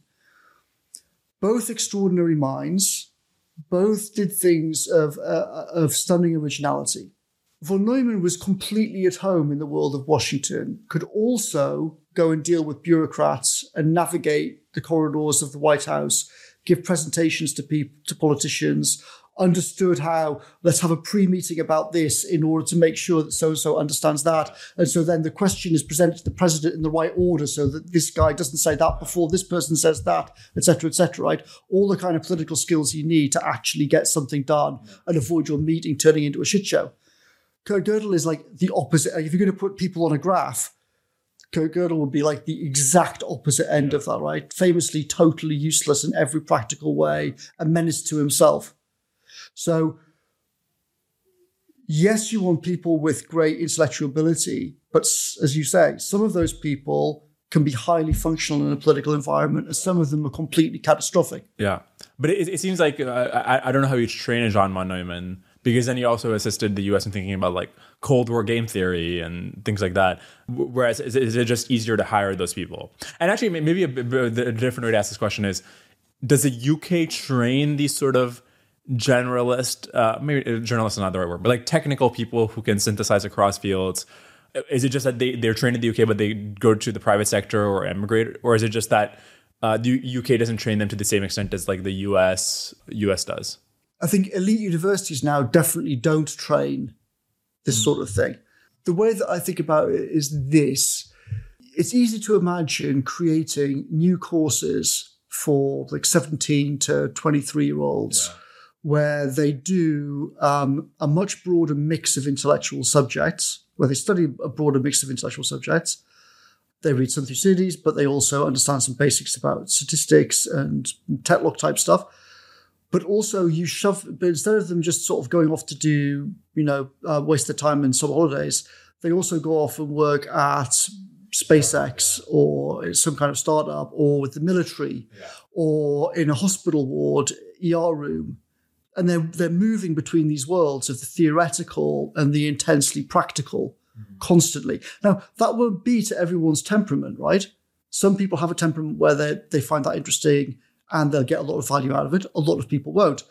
But so you have to think of it in multiple legs. So one thing is create those courses and that will find you a set of people. But there's another set of people who are, um, uh, you know, let's say Tim Gowers, uh, um, Fields medalist mathematician at Cambridge, right? Uh, he's gone through one whole thing. Now, are you going to send him off on some course? No. Um, but could people like that be brought into government to help in all sorts of ways? Yeah. Yes. If they spent time working in government on some practical problems, would they develop a much better understanding of how government actually works and therefore be able to come up with new insights about things? Of course they will. Like, I don't mean they all will, because some of them would be like oh, Kurt Gödel, right, and just completely hopeless in that environment, and it would be unfair on everyone to and them to involve them in it. But Tim Gowers would be a good example of someone who personally could cope with the environment and I think would bring great value to it. So it's not, I don't think there's just one thing, right? What we need is multiple experiments with different pathways. Some of it is bringing in older, established elite talent and then mixing them up in the system. Right. Some of it is training younger elite talent differently. Yeah. I think there's no magic. There's no magic bullet to it. You have to try a bunch of things at the same time. Some people will respond very well to to a to a to an odd mix of theoretical, intellectual pursuits and intensely practical things, and that is definitely something worth trying to train, and definitely can be trained. How how does PPE, uh, politics, philosophy, economics, how does that fuck up the people who go through it? Because I mean, basically, is it like almost every prime minister has gone through it, uh, and even the U.S. presidents. Clinton was a Rhodes Scholar, and and he he went through it. Yeah, what is a way of thinking it instills that that, that you find problematic? I think it just it encourages this whole kind of word cell bluffing, basically. Right. That everything becomes just a sort of, that, that, that is like, oh yeah, like you you spend a week, you skim through a few books, you come up with some like vaguely plausible stuff, and if you seem, um, you know, with a bit of, you know, with good manners and a bit of social polish, then suddenly it all seems plausible, and and and you and you're all surrounded by people who operate in exactly the same way. So you have a, you have a room full of polished social word Right. cells. It's just a very, very, it's a very bad set of people then to throw at a problem like COVID, and also the, and also it, it it it encourages them to think that um, that the kind of like the plausible sounding few sentences to get through this conversation is actually what's important, rather than what's the truth, what's the actual answer to the problem, how are you actually going to implement this over many years, like everything like that is completely disdained, and it points to a general problem with our system, right?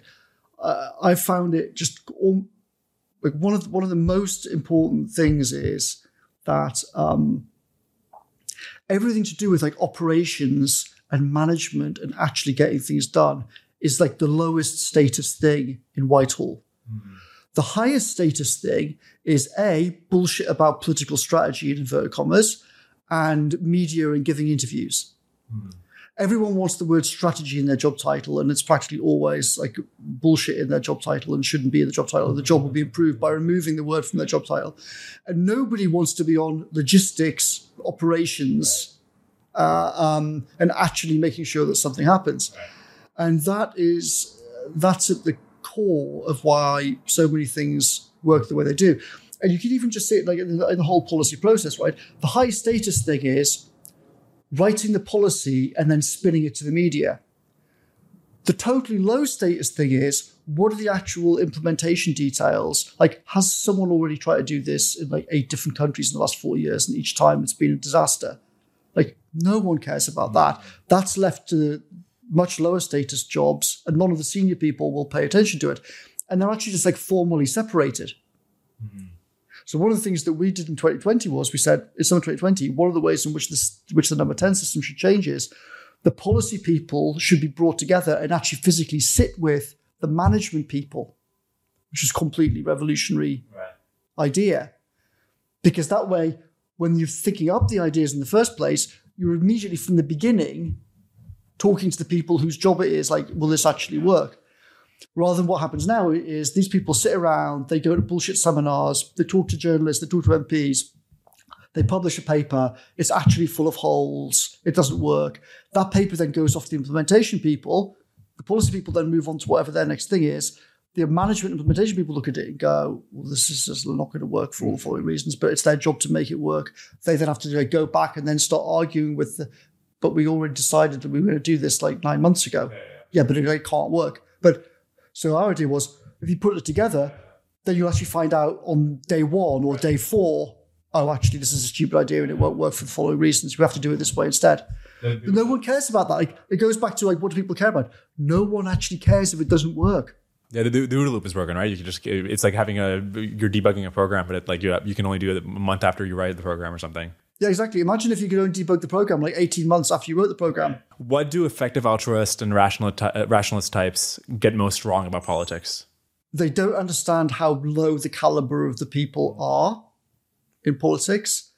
They don't understand like a fundamental golden rule, which is that the people in politics are almost never actually trying to solve the problem and don't care about solving the problem. Mm. I have constant uh, conversations with ER types where they think that the political people they're going to talk to like really care about solving problem X, which is fundamentally incorrect.